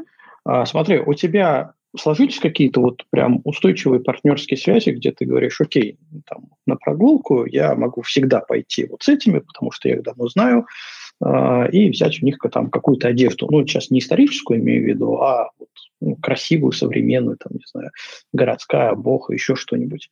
Э, или у тебя с кем ты начинаешь сотрудничать, потом там бросаешь, или люди потом тебе начинают отказывать, говорить, у нас нет сейчас времени на это, там что-нибудь дать. Или все-таки вот э, в этой стезе, э, точнее в этом тандеме э, дизайнеры шоурумы-фотограф бывают какие-нибудь э, более устойчивые связи, когда ну, на постоянной, на долгой основе э, идет сотрудничество. Слушай, ну, э, я точно знаю, что я, если напишу большинству вот тех девочек, с которыми там я сотрудничала, у которых там покупала платье или еще что-то, типа дайте что-нибудь на съемку, они дадут без проблем, да, то есть, но, как я уже сказала, в моем подменном гардеробе я недавно считала, сейчас порядка 75 разных платьев. А, это только платьев, брюки, э, блузки я не считала, да, поэтому такой проблемы у меня просто не встает, и мало того, сейчас, когда я решила, что я хочу еще больше стилизовать какие-то свои съемки, да, то есть именно предоставлять на постоянной основе а, какие-то наряды для своих моделей, то я думаю, что этот гардероб разрастется еще больше, в том числе и какими-то интересными фотографическими нарядами, которые, ну, я не ношу, а которые чисто для съемок. И я не вижу в этом ничего плохого, потому что там те же фуд-фотографы, они обложены кучей всяких аксессуаров, да, то есть как бы для интересной фуд-съемки. И фотографы-портретисты, они не исключение. Точно так же э, вот это все лучше э, иметь самому, ну, базу какую-то, а вот уже эту базу ну, добавлять чем-то другим. Вот. Иначе, ну, просто ты можешь потом потратить кучу времени вот именно на вопросы вот поисков или еще чего-то. А начинающим, кстати, фотографам, у которых нет бюджета, а, барахолки в помощь. На барахолках, там, на удельном рынке у нас или еще где-нибудь можно совершенно за бесценок находить очень прикольные фотографические вещи, да, потому что они могут быть даже полуубитые, поэтому стоят там 150-200 рублей, а, но вам же в них не ходить каждый день, на них может быть какое-то там пятнышко сзади, ну, которое в фото не попадет, вот, и все. А вот. Но почему-то многие им лень этим, видимо, заниматься. Хотя я вот а, по молодости, поначалу я ходила на удельные, ходила на барахолки, мы выбирали там какие-то наряды, у нас в студии всегда висел какой-то подменный гардероб из вот, ну, таких вещей именно фотографично интересных. А как ты относишься к, к Алиэкспрессу в плане, что вот я знаю, люди берут, закупают а, ну, подделки под бренды, которые выглядят точно так же, но там такая мятая, мнется или тоненькая, но зато она дешевая. Сейчас этой проблем нет, приезжает быстро, и у тебя вот такой вот э, копится, ну, может быть, для начала э, подменный гардероб на различные случаи в твоей стилистике и задешево. Я, знаешь, как это, я за любой кипиш, там, кроме пьянки, да, то есть если для э, фотографа ему актуально именно, что он будет там снимать, типа, брендированные конкретные вещи, ну почему нет, да, у меня просто нет обычно запросов на такие фэшн-съемки, где бренд важен, поэтому именно задачи там подделки под бренды покупать у меня никогда не было, да, я всегда работала с какими-то именно более атмосферными, винтажными а, штуками, Поэтому для меня Алиэкспресс – это вот чехол на телефон купить э, и вот прочие какие-то мелочи. Одежду я там даже никогда не искала, потому что э, есть нюанс, да, вот эти вот все вещи из плохих э, искусственных тканей, они на самом деле в кадре все равно смотрятся как э, плохо не буду выражаться грубо, да, за ними очень нужно внимательно смотреть. У меня, к примеру, девочка заказывала на одно платье, а, очень похожее на то, какое есть у меня, ну, вот тоже типа с Алиэкспресса. Ей пришла такая полистеровская штука. В студии, когда она висела отпаренная, было классно.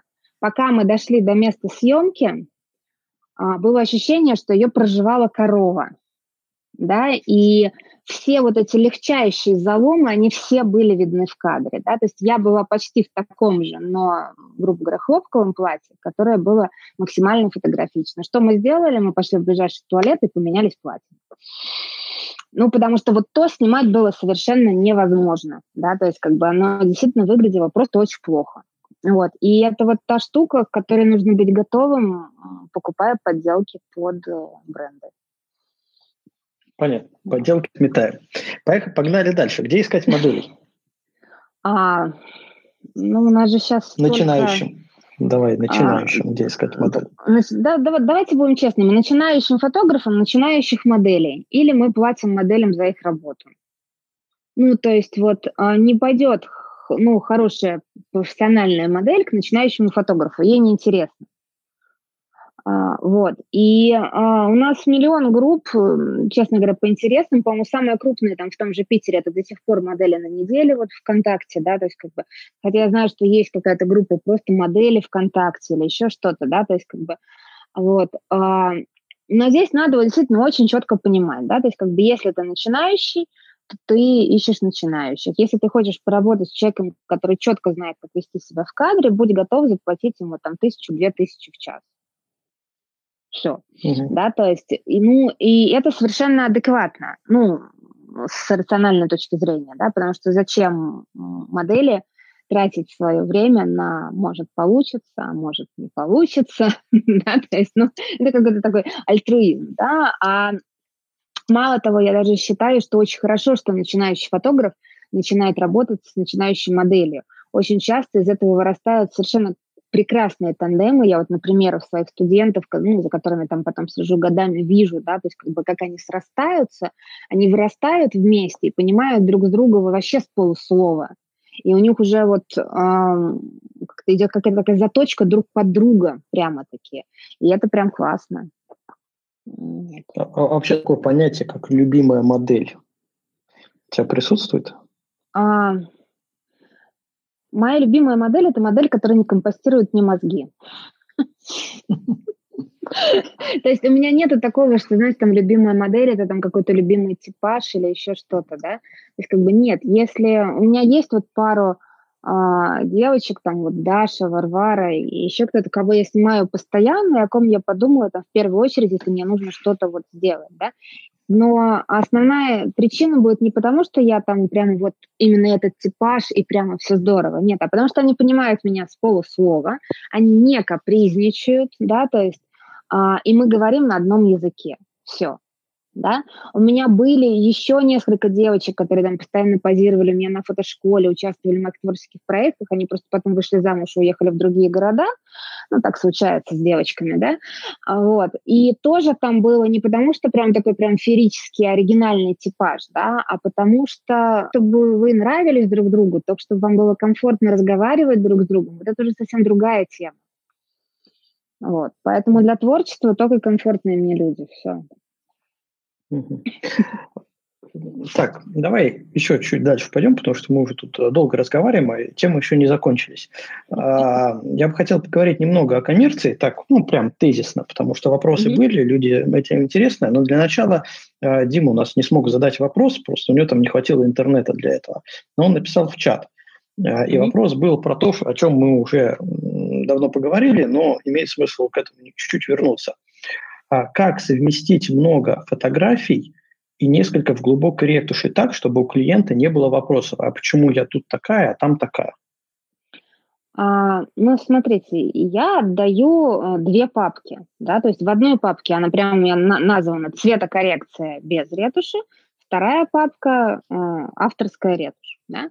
Но э, как это, как женщина, я еще скажу честно, на вот той папке, которая у меня идет цветокоррекция без ретуши, у меня там идет автоматическая легкая ретушь, а, то есть не ручная, да, а именно э, ну, некий симбиоз там частотного разложения тоже там портретуры или любого сглаживателя кожи, который хотя бы немножко выравнивает э, тон кожи модели, и фотографии смотрятся более аккуратными, именно как раз, чтобы у клиента не возникло вот этого вот диссонанса, а почему я вот, вот оказывается, без ретуши я вот такая, а в ретуши такая. Вот. Но по факту то есть у тебя те вот 600 фотографий, которые могут получиться хорошими, ты отдаешь, они идут э, все равно, по сути, с ретушью. Ну, я не, понимаешь, я не могу назвать это ретушью, потому что это автоматическое легкое сглаживание кожи. Я в этом процессе не участвую. Я один раз села, написала хороший экшен, да, который не убивает текстуру, не убивает э, резкость на фотографии, а просто чуть-чуть сглаживает тон кожи, да. Потом я его запустила и на час ушла пить чай ну, как бы технически это не так сложно, да, то есть нужно один раз просто заморочиться. Да, он не убивает, естественно, там все недостатки, но каких-то он, ну, фотографиях может вообще пропустить, там будет неаккуратно, да. Но, в общем и целом, это будет смотреться а, более плавно, нежели чем вот, ну, просто фотография в цветокоррекции. Это а ты не такой... пробовала инструменты, которые сейчас с искусственным интеллектом на нейросетях, например, плагин Retouch for Me, э, либо в Luminary они, кстати, очень хорошо сделали вот эту вот часть ретуши кожи. Я говорила, что я технический динозавр, честно говоря, да, и э, иногда я отстаю от технического прогресса. А, будем честны. И особенно вот у меня последние там два-три года были очень плотные по съемкам, потому что я ну, делала достаточно большое количество дешевых съемок. Ну, мне так хотелось, да, то есть бывает. Вот. И у меня просто не было времени со всем этим разбираться. Вот, возможно, сейчас, когда оно появилось, когда я отказалась вот от вот этого совсем дешевого сегмента, оно появится, я изучу и ламинары, вот этот ретач Фуми, хотя, честно говоря, а, вот в том же ретач Фуми, который я смотрела, даже промо-ролики меня пока не очень впечатлили. То есть они неплохи, но я, я бы еще подождала, пока пускай еще нейросеть еще немножко разовьется. Не, ну просто их можно встроить э, в рабочий процесс по той причине, что, ну, во-первых, они автоматически определяют лицо, да, или лица, mm-hmm. группы лиц. Делают ретач только на них, не затрагивая там другие части картины. А понимаешь, а... здесь я, я, вот, вот здесь как раз и кроется нюанс, потому что когда я делаю, э, ну, по сути, своим вот этим способом, особенно в случае летних съемок, также он затрагивает руки и ноги, на которых очень часто дефектов не меньше, чем на лице. А вот. И очень часто большинство небрежности фотографии это именно из-за вот этой вот всякой там венок каких-нибудь проступивших вот на руках, ногах и прочем, да. А все вот эти современные нейросети, да, там четко прописано, там типа лицо, лицо и все. Ну, не знаю. Ну, я, я так, э, предлагайте изучить, потому что прогресс не Нет, я, я говорю, я обязательно изучу, да, в этом отношении как бы на меня вот равняться там, в процессах обработки. Вообще я всегда всем говорю, не надо, я настолько ненавижу обрабатывать фотографии, что мне приходится учиться нормально снимать, чтобы нужно было обрабатывать их по минимуму, да, то есть как бы для меня всегда всю мою фотографическую жизнь вот это вот сидение за обработкой, это самый нелюбимый этап, да, то есть вот такой очень далекий от творчества. И я его как не любила, так и сейчас не люблю. Вот. А, хорошо, а, давай тогда такой вопрос. Из чего у тебя состоит, а, ну вообще из чего логично бы состоял прайс по постановочной фотографии? Ну, я, в принципе, могу, когда состоял бы, почему. Я могу рассказать, какие затраты я туда, грубо говоря, учитываю, когда а, собираю на пакет услуг, да, то есть... Так, а, давай. А, в любом случае, мой прайс, он всегда исходит из количества времени, которое я затрачу на эту съемку, да, то есть как бы и я говорю не, не только непосредственно, когда я приду на съемку и буду нажимать на кнопку, да, а это время на подготовку, время на добраться до местности, где мы будем снимать, да, то есть а, время на, там, надо ли мне будет а, присутствовать при макияже, укладке и же с ним, да, то есть или мне надо будет долго и муторно объяснять а, мастеру, что делать, да, то есть и, естественно, время на последующую обработку. Вот, поэтому нужно сесть и просто очень трезво для себя оценить, да, то есть как бы сколько, во-первых, а, комфортно съемок тебе делать там в месяц, допустим, и сколько ты готов, соответственно, а, потратить на это время. Потому что надо понимать, что любая съемка, даже в пределах там черты города, допустим, одна, это минимум полдня. Даже просто вот добраться, снять, приехать домой, это уже полдня да, а потом, допустим, еще есть какое-то время там на отбор, на э, обработку, я засекала, в среднем, грубо говоря, обработка одной съемки у меня занимает там от полутора до двух часов в неспешном режиме. Вот, но я обычно закладываю там где-то два с половиной-три, потому что, как я уже сказала, я очень не люблю обрабатывать, и в перерывах мне нужно отдохнуть и воспрять морально. Вот. И плюс какое-то время нужно обязательно закладывать, которое вы потратите на согласование этой съемки, как раз именно на обсуждение с клиентом, что мы хотим, на составление мудборда. Потому что очень часто составление мудборда – это еще где-то полчаса-час вашего времени, где вы сидите, и даже если у вас прям подготовлено много всяких референсов, вот это все собрать в какую-то ну, единую доску, это тоже время да, и вот исходя из этого уже, когда вы оцениваете вот э, весь спектр э, вашего вложенного времени, обычно одна съемка это там полностью рабочий день получается. Ну а дальше просто решайте, сколько часов, э, сколько рабочих дней в месяц вы готовы на это потратить. И вот из этого уже можно выставлять, соответственно, прайс. А, соотнеся уровень своих работ э, со средним ценником на рынке. А можно конкретную цифру? Сколько, сколько э, будет стоить твой э, рабочий день? А, смотри, у меня э, съемка сейчас персональная, самая простая, начинается от 13 тысяч рублей да, то есть а, это съемка в пределах черты города, туда входит составление борда, обсуждение, я могу привести там, опять же, какой-то там вот подменный гардероб из своего для модели, да, то есть как бы, а, понятное дело, там вся помощь в позировании, же с ним и обработка, да. Дальше начинается, что если туда добавляется визажист, парикмахер, дальний выезд, там, ну, вот какие-то такие вещи, да, это начинает быть дополнительной а, ну, дополнительный ценник. А если мы говорим вот так вот из серии прям целый день, да, то есть вот целый день 8 часов на ногах мы чисто снимаем, да, допустим, uh-huh. вот, то э, по факту это будет у меня начинаться от 40 тысяч рублей, потому что один съемочный день это на самом деле впоследствии еще потом минимум день на разбор всего этого материала, и на самом деле еще где-то минимум полдня а, отдохнуть, восстановиться, потому что 8 часов на ногах снимать – это затратно, да, то есть, как я всегда говорю, это, скорее всего, до этого дня – на предыдущий ты тоже ничего не берешь, да, и после этого дня ты тоже не берешь никаких заказов, потому что ты будешь выжатый как лимон, ну, скорее всего, да, вот. И вот из этого уже складывается вот этот вот прайс, потому что невозможно каждый день работать по 8 часов, э, ну, в... Ну, в таком режиме, да. Да. Да. Это еще и дикий стресс. Как, как ну, бы... А если мы говорим именно, кстати, вот еще именно о, портрете постановочном, да, где ты работаешь с людьми, то это не просто 8 часов нажимать на кнопку, это 8 часов э, еще энергетического обмена с людьми. Да, ты никуда от этого не денешься. Это не серия, ты поставил там фотоаппарат на штатив, да, и сидишь, просто кнопку нажимаешь, пока там модели меняются в кадре, да. Нет, а, это именно твое взаимодействие с людьми, вот, вот этот вот обмен энергией и поддержание а, какого-то энергетического баланса на съемке, оно тоже обычно лежит на фотографе, а не на ком-то там вот другом, да. И это, да, это очень выматывает, если ты к этому ответственно относишься.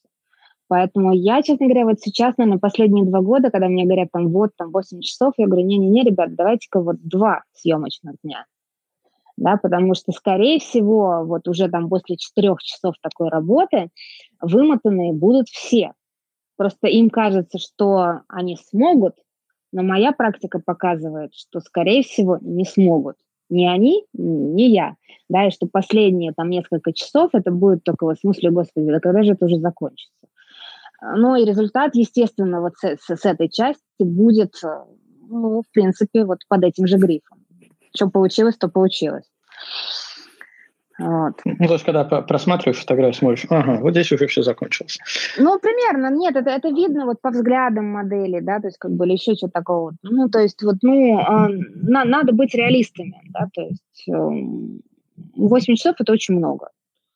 Может быть, там для свадьбы, для веселья, и то, когда там иногда меня спрашивают, я говорю, слушайте, ну возьмите вот вы одного фотографа на там съемочной прогулке, там, и же с ним, а совсем другого фотографа, который бодрячком вот его уже туда на репортаж, да, потому что зачем вам вяло подволакивающий ногу уже после раннего вставания и же с ним фотограф. Нет, есть какие-то исключения, там людей, которые прям на энергии, на позитиве и прям готовы весь день, но они для меня смотрятся как фантастика и как бы респект и уважение. Я так не могу, да, и знаю, что я так не могу, я просто честно говорю об этом сразу. Вот Ну, смотри, э, Мик, правильно я понимаю, что ты, в принципе, оцениваешь свои временные затраты? То есть, да. грубо говоря, э, ну, условно, я хочу зарабатывать, ну, пусть будет для ровной суммы 100 тысяч в месяц, mm у меня день получается, там, не знаю, 21 рабочий день, э, к примеру, да, у нас в среднем 21 уже, да, в месяце. mm А, то есть это, не знаю, там 4-5 тысяч в день хорошо бы зарабатывать, да, ну и потом считаем час, и потом ты уже ну, примерно, э, говоришь, да. что да, у меня там, если это съемка на 2-3 часа, плюс я там еще 2 часа на обработку, э, там, не знаю, 5 часов на релакс, вот у меня получается такая-то сумма. А, а есть же совершенно другой подход, когда люди пытаются в свой прайс внести, на мой взгляд, вещи, вообще как ты к этому относишься, вещи, э, которые здесь вообще ни при чем. А, такие как э, я купил дорогую технику. У меня фотоаппарат стоит 200 тысяч рублей на минуточку, да. Я к нему еще купил там 2-3 объектива по 150 тысяч. А и вообще я сходил на курсы, заплатил за одни курсы там 20 тысяч, за другие курсы 30 тысяч. Они все это суммируют и пытаются все это дело окупить. Да, потому что зачем они вкладывали деньги во все это, если они не могут это купить? То есть подходит вот с такой с бизнес-моделью а, для того, чтобы рассчитать свою стоимость, а, стоимость своей работы будущей. Там, допустим, считает бензин, чтобы туда доехать, а, какие-то там непредвиденные. Пошел, поел, да, я ведь еще в кафешку сходил, я поел во время всего этого мероприятия. Все, что это считают, вот из этого выстраивают прайс не по временным затратам, а по, по э, реально физическим затратам, которые они сделали, которые они сделали до этого, и которые они хотят окупить. А, понимаешь, э, в чем дело, да? Каждый человек имеет право поставить там прайс за свои услуги, такие, какие он считает, э, в принципе, для себя разумными. Он может взять эту цифру с головы, он может сидеть вот так дотошно с калькулятором, высчитывать там литры бензина, стоимость кофе и же с ним, да? Он может считать, как я, там, из человека, ну, человека часов, да? Это, в принципе, все имеет право на жизнь, зависит от вот твоего отношения к процессу. Да? То есть вот для кого-то важно там фотографии, там заработать деньги и окупить. Да? Для меня, к примеру, важно фотографии, чтобы я занималась тем, что меня вдохновляет, и, в принципе, мне еще было на что жить, и желательно жить хорошо. Да? И э, кто-то будет соглашаться на абсолютно любой заказ, а кто-то откажется вот от этого заказа и от этих денег, которые ему прямо вот протягивают, потому что это не вкладывается там в его моральные принципы. И то, и то имеет право на жизнь. Главное просто очень честно ответить себе, зачем ты вообще вот пришел в это дело, да? чего ты хочешь, что для тебя приоритетно и важно. Заработать все деньги мира или э, творчески развиваться, да, и все-таки внести там какую-то свою лепту, там, ну, как бы пафосно не звучало, там, во что-то там большее, чем просто э, нажимание на кнопку, да, то есть это, просто немножко очень э, разные взгляды вот на то, что происходит. Для меня дико вот высчитывать вот эту там стоимость техники, стоимость того, стоимость того. Если я посчитаю, сколько я вложила там в технику там даже вот в этом году, потому что я апгрейднула все, что только можно было апгрейднуть, да, я, наверное, должна поставить ценник просто сразу 1100 за одну съемку и сидеть и радостно ждать да, но для того, чтобы к тебе пришли, то, что ты предлагаешь, должно еще, опять же таки, примерно соответствовать среднему э, ценнику на рынке. Или ты должен предлагать что-то такое, чего нету на рынке, да, то есть что-то такое необычное, что человек может заказать только у тебя. И вот э, получается такое ценообразование достаточно сложная штука, долгая, да, вот, но просто надо понимать, э, от чего она, ну, отталкиваться и что ты можешь предложить, чтобы это адекватно соотносилось. А если перед тобой будет стоять выбор, допустим, на одну и ту же дату, приходит к тебе клиент, который, ну, по всем твоим параметрам тебе, в принципе, подходит, который платит обычный прайс – твой. А, и э, приходит к тебе человек, с которым ты уже работала, комфортно было, и предлагает не коммерцию, а творчество. И все это, и те, и другие могут только в один день. Вот как? Ну смотри, как если, если они пришли прям очень-очень строго одновременно, да, вот прям вот не серия там, кто первый встал, того этапки, да, а вот прям вот ровно, строго одновременно, мне надо выбрать, я не могу тебе сказать, что вот я однозначно выберу или того, или того, да, я как-то, как это пафосно сейчас любят говорить, замедлюсь, да, то есть это помедитирую, ну, шучу, да, я просто замедлюсь и подумаю, что в данный конкретный момент времени мне эмоционально комфортно, да, заработать денег, мне вот сейчас приоритетно для моего мозга важнее, да, или черт с ним, у меня сейчас достаточно денег, достаточно накоплений, чтобы жить спокойно, да, отказаться от этой коммерции и сейчас снять, наоборот, интересный творческий э, заказ. Да? И я считаю, что это как раз вот как-то действие психически здорового человека, да, который не цепляется только за то или только за то. А, я уходила во фриланс, в занятия фотографией именно для того, чтобы у меня было право выбрать это или это. И не раз и навсегда, да, а в зависимости от того, что сейчас лучше.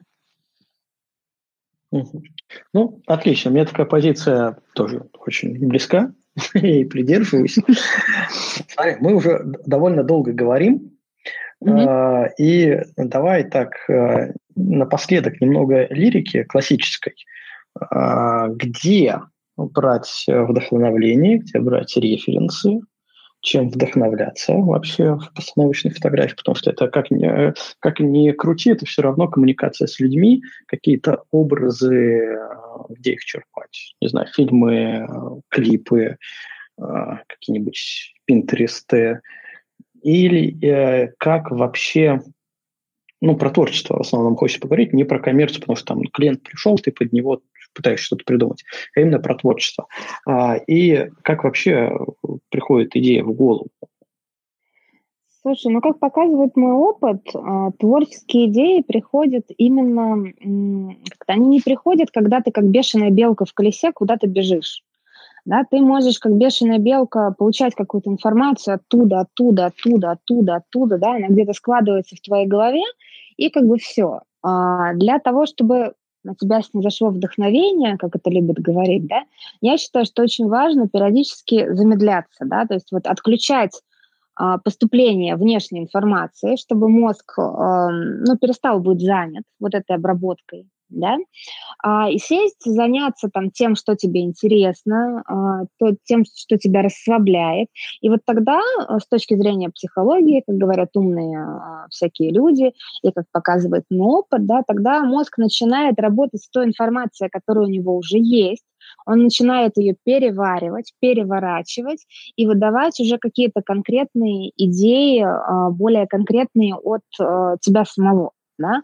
А до тех пор, пока ты находишься в состоянии вот информационного шума, информационных каких-то проблем и прочих вещей, да, вот это вот вдохновение, которое все ищут, его очень сложно поймать, потому что ты занят другими вещами.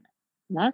Мне помогает, вот, я очень много гуляю, я много езжу за город, да, то есть как бы, и причем я очень часто это делаю одна, не с кем-то, да, то есть как бы я просто гуляю одна, смотрю по сторонам, и в этот момент мозг, он отключается и начинает думать о чем-то своем, да, и выдавать какие-то идеи. Uh, очень часто я просто записываю их по-быстрому в блокнот, чтобы потом уже вот эти вот какие-то образы, идеи обдумать э, более конкретно, обрисовать их какими-то деталями и прочими вещами.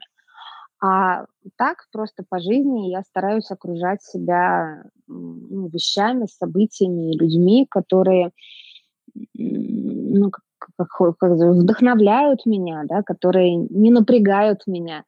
Я стараюсь смотреть красивые фильмы, слушать там спокойную, гармоничную э, нравящуюся мне музыку, да, то есть не бывать в местах, которые меня раздражают, которые высасывают из меня энергию и прочие вот такие вещи.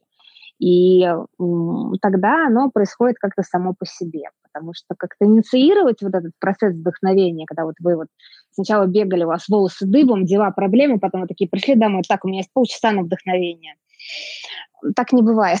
Так не работает, к сожалению. Ну, хотелось бы, чтобы так было. Очень хотелось бы, да, что ты пришел, такой тумблер переключил в голове, такой, а сейчас мы творим, все, да, но нет, это, нет, есть люди, у которых так получается, да, но это, будем честны, исключение из правил, это такое волшебное качество, да, а в большинстве своем, да, это им, ну, нужно просто э, отключиться от внешних раздражителей, дать себе отдохнуть своему мозгу, отложить Инстаграм, вот это вот все, да, и Пинтерест и прочее, да, и дать вот тем картинкам, которые и так в твоей голове, наконец-то сложиться а, во что-то вот уже большее, а не просто пытаться прорисовать там рожки чужой картинки, как я это называю.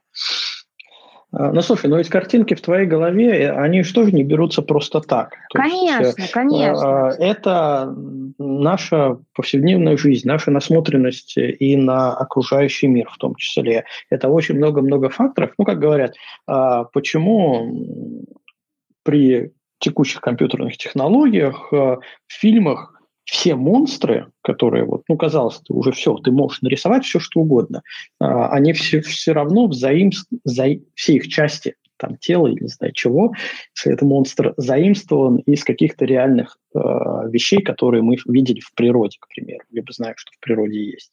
То есть, потому что мозг просто не может э, вообразить ничего, э, чего он когда-то когда-либо не видел.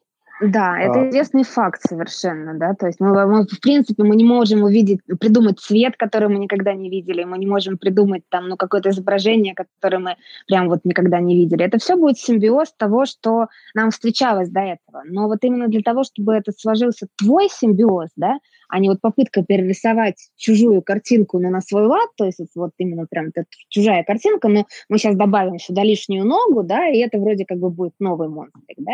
Нет, вот именно мне кажется очень важным, что вот ты получил вот эту информацию извне, да, очень много информации извне. Она вся у тебя там смешалась, как в миксере каком-то, да, и в какой-то момент ты наконец-то испек из этого булочку. Ну, Или, вот. или монстра.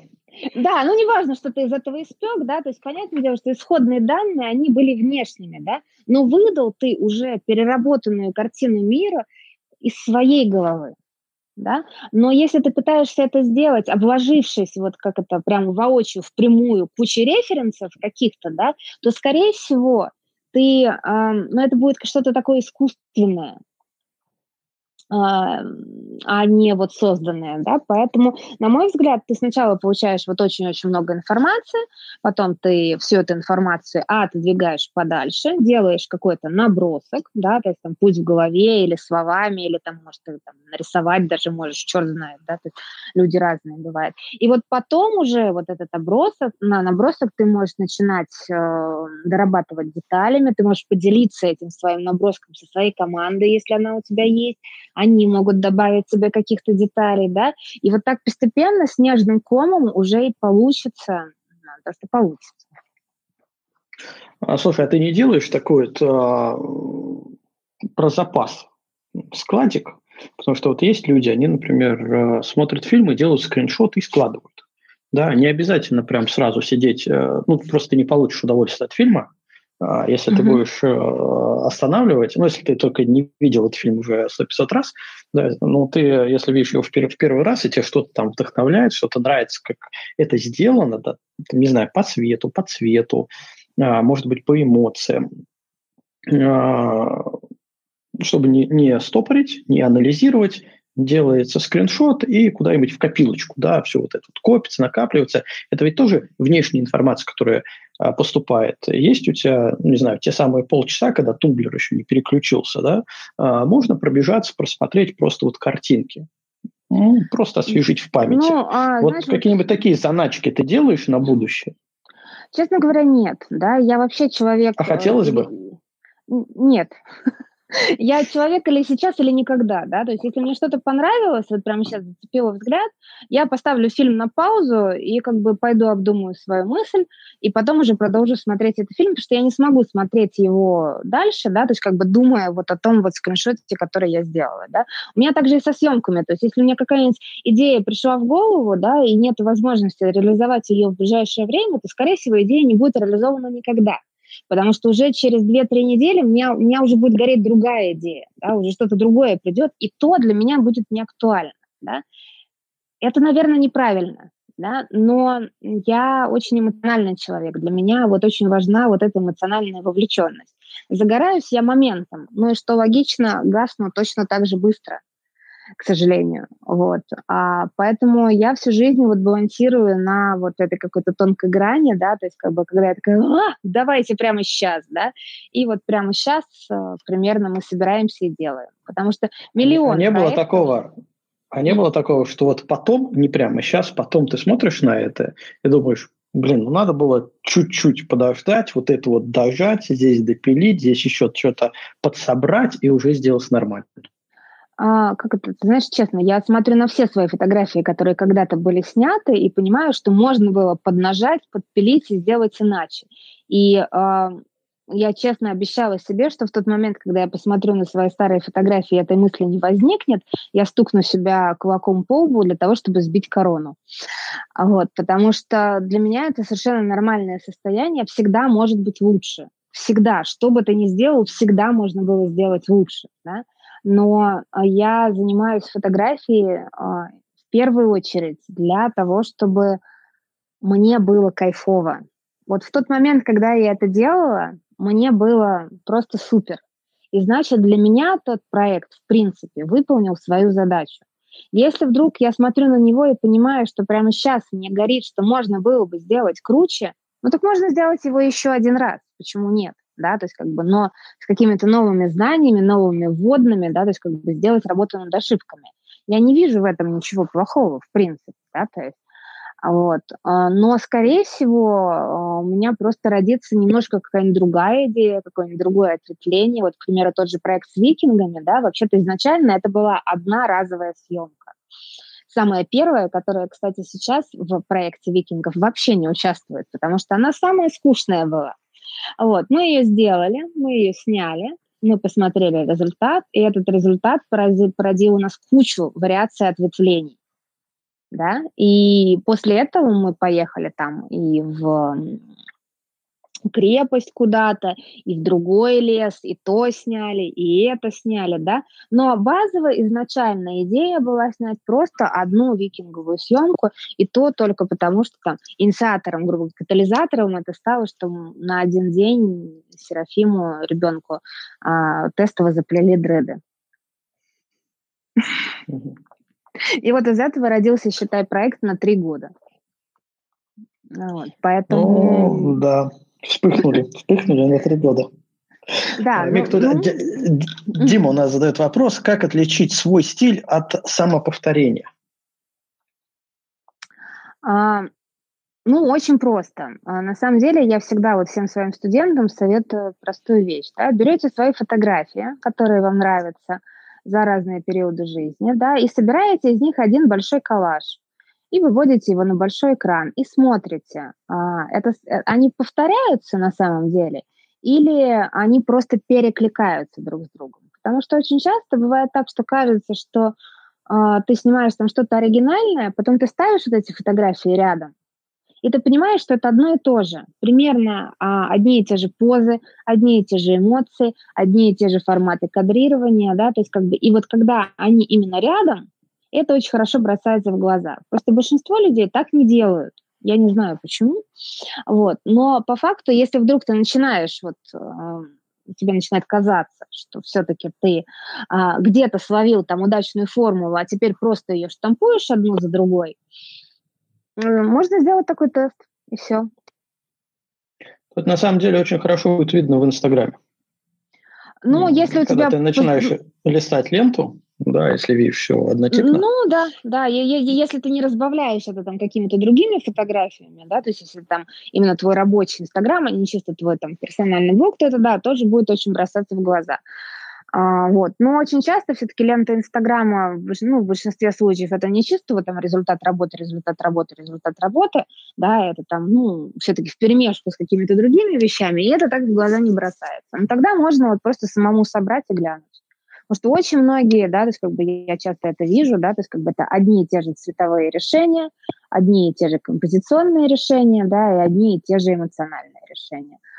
Ну, а как это дальше... соотнести э, с тем, что считается, что профессиональный фотограф – это тот, кто, в том числе тот, кто гарантированно повторит свой результат. То есть, когда к нему клиент приходит и говорит, я хочу вот так же и ты должен сделать вот так же, потому что клиент идет именно вот за такую фотографию. А, так смотри, нет, смотри, тут такая фишка, да, если это тебе каждый клиент приходит и говорит, давай повторим вот эту одну съемку, да, к тебе приходило 20 клиентов, и ты честно повторял им эту съемку, тогда к тебе какие претензии, да, то есть как бы клиент сказал, ты сделал, да, а если у тебя такой задачи не было, конкретной, да, и ты просто тебе казалось, ты делал из головы вот, вот а, а, ну, что-то такое индивидуальное под каждого клиента, а по факту оно оказалось, что на самом деле это одно и то же, а, ты можешь получить эту информацию или делать из нее выводы, или не делать. Это твое право да, но если ты задаешься вот уже этим вопросом, то, скорее всего, если ты поймешь, что ты штампуешь сам себя, ты при следующей съемке, допустим, а, возможно, поведешь себя как-то немножко иначе. А некоторых это устраивает, они считают, ну, в принципе, что, клиент приходит, денег платит, все нормально, я не напрягаюсь, идем по проторенной известной схеме. Если фотографа это устраивает, окей, какие вопросы?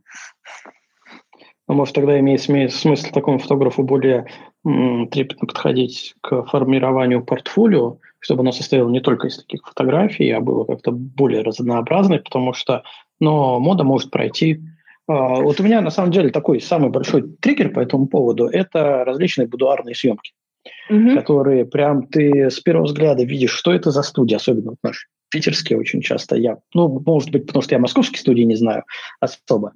Но вот по Питеру ты знаешь, что это за студия. Видишь, что опять человек взял а, одну окту и с ней там все это снимает. Знаешь, что этот человек уже сто пятьсот раз вот именно так снял, так вот положил модель на эту кровать. Ну, понятно, что клиент рад, а зритель, mm-hmm. который приходит э, в это портфолио, в тот же Инстаграм, он видит опять картинку, которую он уже видел сто да, 100-500 раз. Вот э, имеет, а. ну, мне кажется, что я тут сам задал вопрос, сам отвечаю, да, называется. Нет, смотри, смотри, а тут а, в какой-то момент я поняла очень важную вещь. Фотографу важно понять, кому он хочет нравиться больше, клиенту или коллегам-фотографу. То есть он хочет зарабатывать денег или он хочет выпендриваться. Ну, как это, ну, как в Человеке-пауке, да, то есть, а, выпендриваться будем, там, тогда я Человек-паук, а не Питер Паркер, да. И вот если ты а, решаешь, а, ну, вот когда ты решаешь, что тебе важнее, тогда ты и выбираешь себе линию действий, потому что, честное слово, портфолио, которое завлечет к тебе клиента, и портфолио, которое вызовет уважение у твоих друзей и коллег, очень часто очень разные портфолио вообще да, потому что фотографы с фотографами, они меряются там игрой света, композиционными решениями, э, вот прочими какими-то такими интересными штуками. Клиенту коммерческому на 80% важно, чтобы девочка в кадре была красивая. И в резкости. Ну, потому, в резкости, да, то есть как бы красивая, чтобы он проассоциировал себя с ней и подумал, вот я такая классная, буду лежать вот на этой кровати, будуарная, и все будет офигенно, да. А коллега-фотограф, боже мой, я видела 1 миллион 25 фотографий вот абсолютно того же самого, только иногда чуть-чуть меняется женщина, да. И это совсем разные взгляды. И очень важно понимать, для кого ну, ты работаешь по факту, да, то есть как бы кого ты хочешь привлечь. Возможно, ты хочешь привлечь клиента, который тоже уже видел тысячу раз вот эти фотографии, и ему это не интересно, ему интересно другое. И тогда ты формируешь свое портфолио иначе, да, то есть именно привлекая в первую очередь интересного тебе клиента, а не просто кого-то, кто принесет тебе денежку. Спектр потенциальных клиентов сразу сужается, да, то есть, э, ну, это уже тема маркетинга, да, мы не будем в нее сейчас погружаться, mm-hmm. вот, но это просто очень разный подход к формированию. Вот я, к примеру, если полистать мой, мой Инстаграм тот же, да, то за последние года два у меня клиентских именно съемок, вот, ну, моей работы в Инстаграме очень мало. При этом количество коммерческих съемок за последние два года – было очень большим. Да, то есть это не обязательно вот, ну, взаимосвязанные вещи, да, но ко мне приходили именно люди, к примеру, которым был интересен мой стиль, мой взгляд на жизнь, да, то есть как бы, и их не волновало, что там выложенные съемки, там, по моему тегу Мега фотографирует, да, то есть что они там годовалой давности, к примеру да, они не терроризировали меня тем, они это вот покажите, что вы снимали до этого, ну, там, буквально там неделю назад, не испортилось ли там ваше видение или еще что-нибудь, да, они говорили со мной совершенно на другом языке. А вот те люди, которые приходили, ну, и, к примеру, искали там чисто только то конкретно, как я снимаю, да, не углубляясь в то, какой я человек и с кем они встретятся на съемке, они, скорее всего, разворачивались и уходили.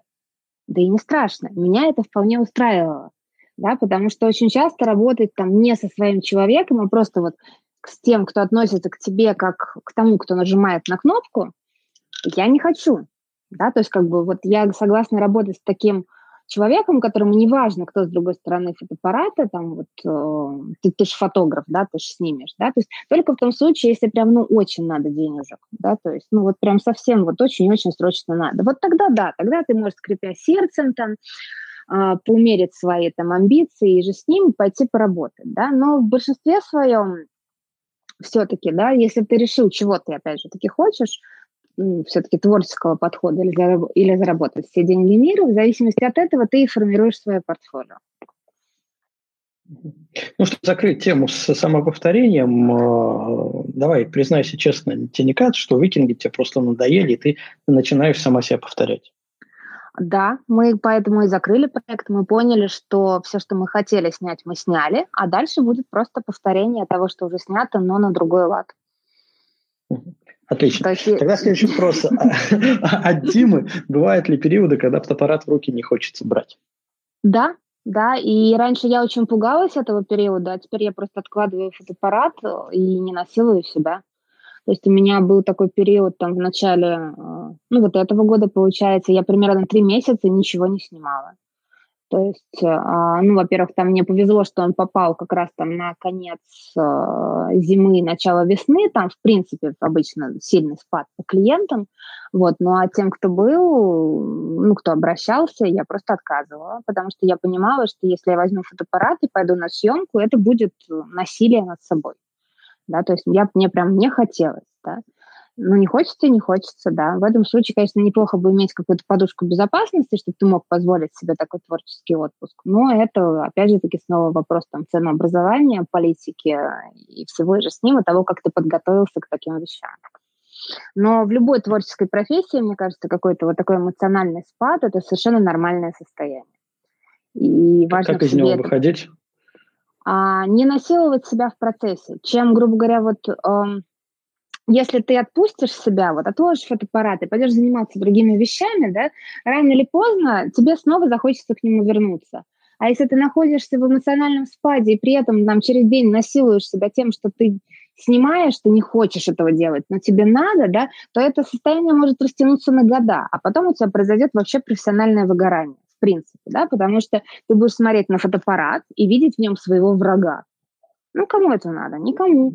Да, поэтому по-хорошему, если, ну, если художник не хочет рисовать, фотограф не хочет фотографировать, а, нужно сделать все возможное, чтобы, вот, значит, сейчас этого не делать, а просто дать себе время. Потому что у кого-то это за неделю может пройти, у кого-то за месяц, у кого-то там, ну, за пару. Все люди разные, зависит от того, насколько вы устали, да, то есть, но это всегда завязано на какой-то ну, психологический момент, а, и, в принципе, смотреть нужно туда.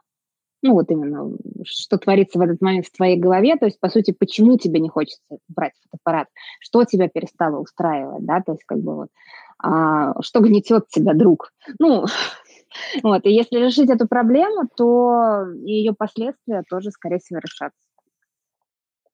То есть хороший психоаналитик и много-много вкусного чая с лимоном, с видами на ну, море, озеро. Нет, технически, да, но на самом деле можно обойтись без психоаналитика. Вот а, я при последнем своем таком подобном выгорании, когда я вдруг поняла, что я ну, не хочу см- смотреть в сторону фотоаппарата, я попыталась понять, почему не хочу, и поняла, что с тем текущим моим подходом, с текущим прайсом и же с ним у меня появилось достаточно большое количество людей, которые ну, по моему мнению, а, недостаточно, даже не знаю, как это так сказать, что не то, что недостаточно уважают то, чем я занимаюсь, да, то есть как бы они все-таки вот не на том уровне восприятия, которое я хотела бы видеть, да, то есть, ну, потому что, так сказать, недостаточно ценят то, что я делаю, это тоже как-то очень, ну, не так, неправильно звучит, да, а, но вот у нас стали расходиться очень сильно вот э, взгляды на процесс, и из-за этого мне не хотелось идти э,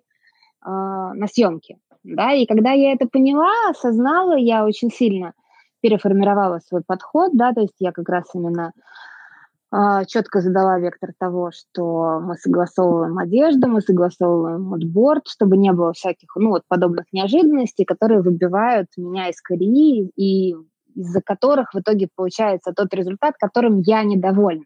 То есть я рада, что клиент доволен, но я-то недовольна. И получается диссонанс. Вот. А нет ли желания просто э, находить простой выход каждый раз, когда у тебя такое эмоциональное выгорание, хочется отдохнуть, просто повышать ценник?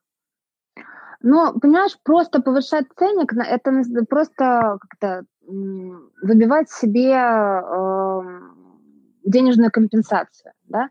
А, к примеру, даже очень высокий ценник мне бы не помог. Да? То есть, да, он, может быть, как-то финансово бы компенсировал, я купила бы себе там больше конфеток или еще что-нибудь, да, но проблема бы не ушла. Ну, к примеру, да, то есть я именно вычленила, что конкретно меня раздражает, ну, в сложившейся ситуации, что меня не устраивает, да, и постаралась найти этому компромисс. А нет такой опасности, что, ну, просто все плюнешь и уйдешь вообще из этой профессии. На самом деле, почему я спрашиваю, потому что я знаю таких людей, которые вроде бы как были коммерчески состоявшимися фотографами, а, но в, в один момент, это и даже не связано с пандемией, с какими-то кризисами, а просто они выиграли, они устали и ушли совершенно в другие сферы. Ну а почему нет? Но мне, мне кажется, в любой профессии есть такая опасность, да, что ты вдруг решаешь, ты просто больше не хочешь этим заниматься. Да? То есть ты же нигде не подписывал кровью договор, что ты будешь фотографом до конца своей жизни. Да, к примеру. Ну, окей, твои приоритеты поменялись, твой взгляд на жизнь поменялся, ты больше не хочешь заниматься этим, ты хочешь заниматься чем-то другим. Это твое право. Ну, да. Просто надо сесть и решить для себя, это вот какая-то минутная такое, ах, нет, я не хочу, или это твое взвешенное решение.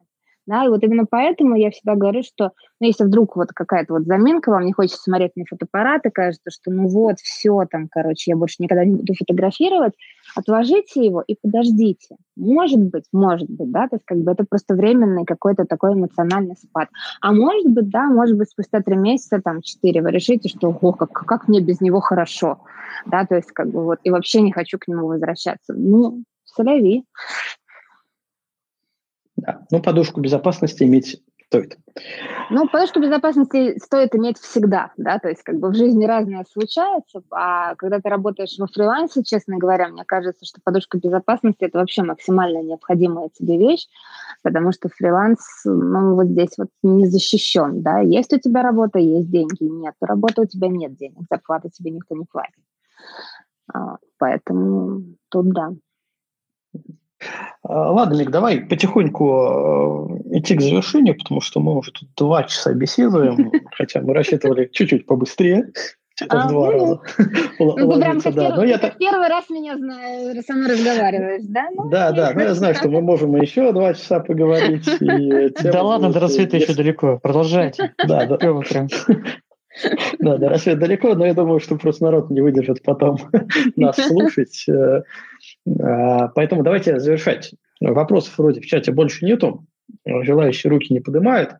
А, поэтому что, я давайте такие краткие итоги постараюсь подвести. А, любой портрет – это постановочная фотография в версии Мики. Значит, нужно обязательно рефлексировать на свои фото, чтобы они не нравились, э, и заниматься только тем, чем нравится и в коммерческой части, и в твор... тем более в творческой части. Если человек не нравится, то надо ему указать на тот самый выход, план эвакуации, э, и больше с ним не иметь дел, но зато сохранить свое психологическое здоровье. Я все правильно сказал? Ну, ты смотри, ты сказал все правильно относительно меня и моего взгляда, и моих ценностей, да, то есть как бы есть люди, у которых другие ценности, они пришли в фотографию просто чтобы заработать денег, я знаю очень много таких людей, да, вот, и для них мои ценности могут казаться дикими, и это тоже, кстати, нормально, и не надо впадать в депрессию по этому поводу. Вот. Но мы им ну, покажем я... выход. Да, но мы покажем выход. Он там. А, нет, я действительно описываю, как бы, ну, подытаживаю наш разговор, то есть твое видение, то, что мы обсудили.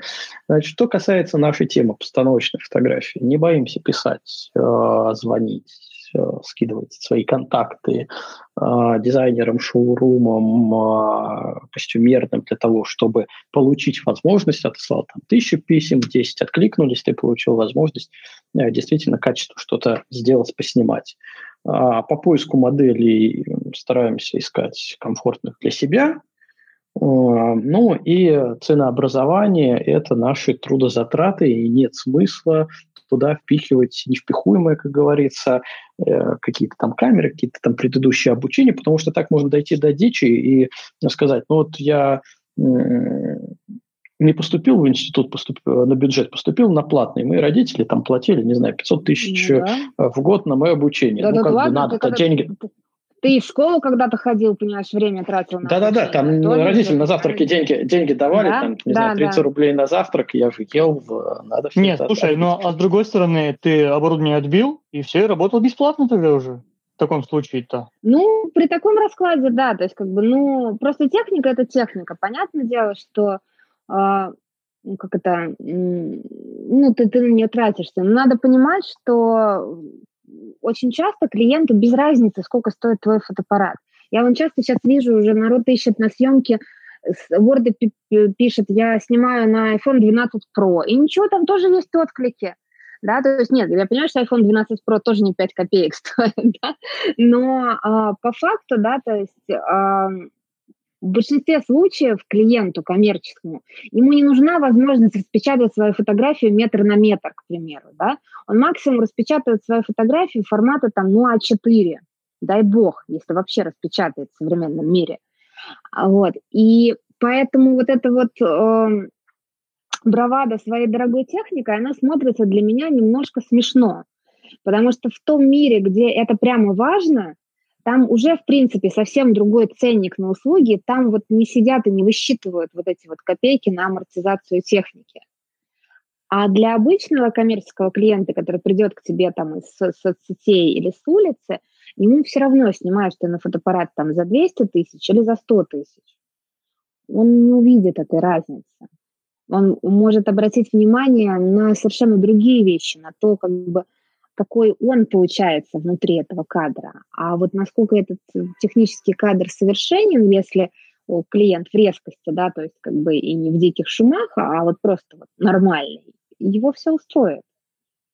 Вот, поэтому прямо вот туда смотреть, ну, мне кажется, странно. Ну, мне более странно кажется, когда э, фотограф пытается в тех же соцсетях а, доказать э, потенциальным клиентам, почему фотография не может быть дешевая. И вот начинает а... вот это все перечислять. То есть техника Ой, слушай, дорогая, ты, тот ты работает. знаешь, э, это, это вот не только у фотографов, это все, все вот фрилансеры, там, мастера, художники, иллюстраторы, там, мастера маникюра, парикмахеры же с ним, они постоянно пытаются объяснить, почему их услуги должны стоить столько, а не столько. А, и совершенно не думают о том, что человек, как бы, который не умеет оценивать чужой труд, что бы ты ему ни сказал, он не оценит чужой труд. Просто потому что ему кажется это как бы диким, и, и все, и точка. А дальше ты можешь говорить все, что угодно. Да? Вот, поэтому... Ну вот, да, я тоже считаю, что конечному клиенту это, ну, во-первых, неинтересно, а, а во-вторых, есть э, некий средний ценник, где ты видишь, что ага, за эту цену я могу получить вот такие фотографии, а за эту цену я могу получить вот такие фотографии. И ты идешь к человеку именно за, за результатом, а не за тем, в какой кастрюле он борщ варит. Да, да, совершенно верно. По, по факту, да, то есть как бы мы сами выбираем себе кастрюлю, исходя из своего удобства, да, то есть как бы и не надо никому врать, да, ты купил этот фотоаппарат, потому что ты его хотел, потому что ты понимаешь его возможности, он облегчит твою жизнь, да, то есть как бы там качество там количество времени, которое ты потратишь потом на обработку, да, и прочие такие вещи. Да, клиент, ему все равно. Ну, тут, кстати, есть определенные нюансы. Я знаю людей, которые занимаются, но это совершенно из другой серии.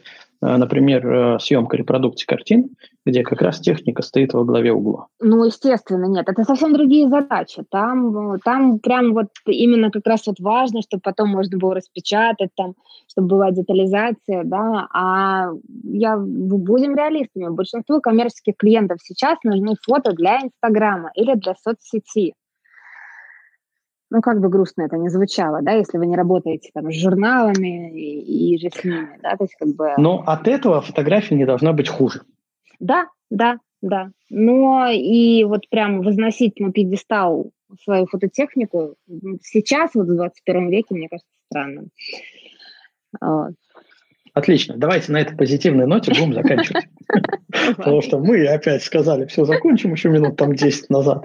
Ой, я так как-то полтора часа заканчивала, нормально. Да, да. И еще Поэтому... пару вопросов, да? Да, еще пару вопросов. Нет, все, Руслан, молчим. Да, да. Я предусмотрительно отключил микрофон, чтобы вообще не задавать вопрос. Да. Поэтому, Мика, спасибо, что пришла к нам в подкаст. А, спасибо, что да, уделил нам столько времени, рассказала много интересного.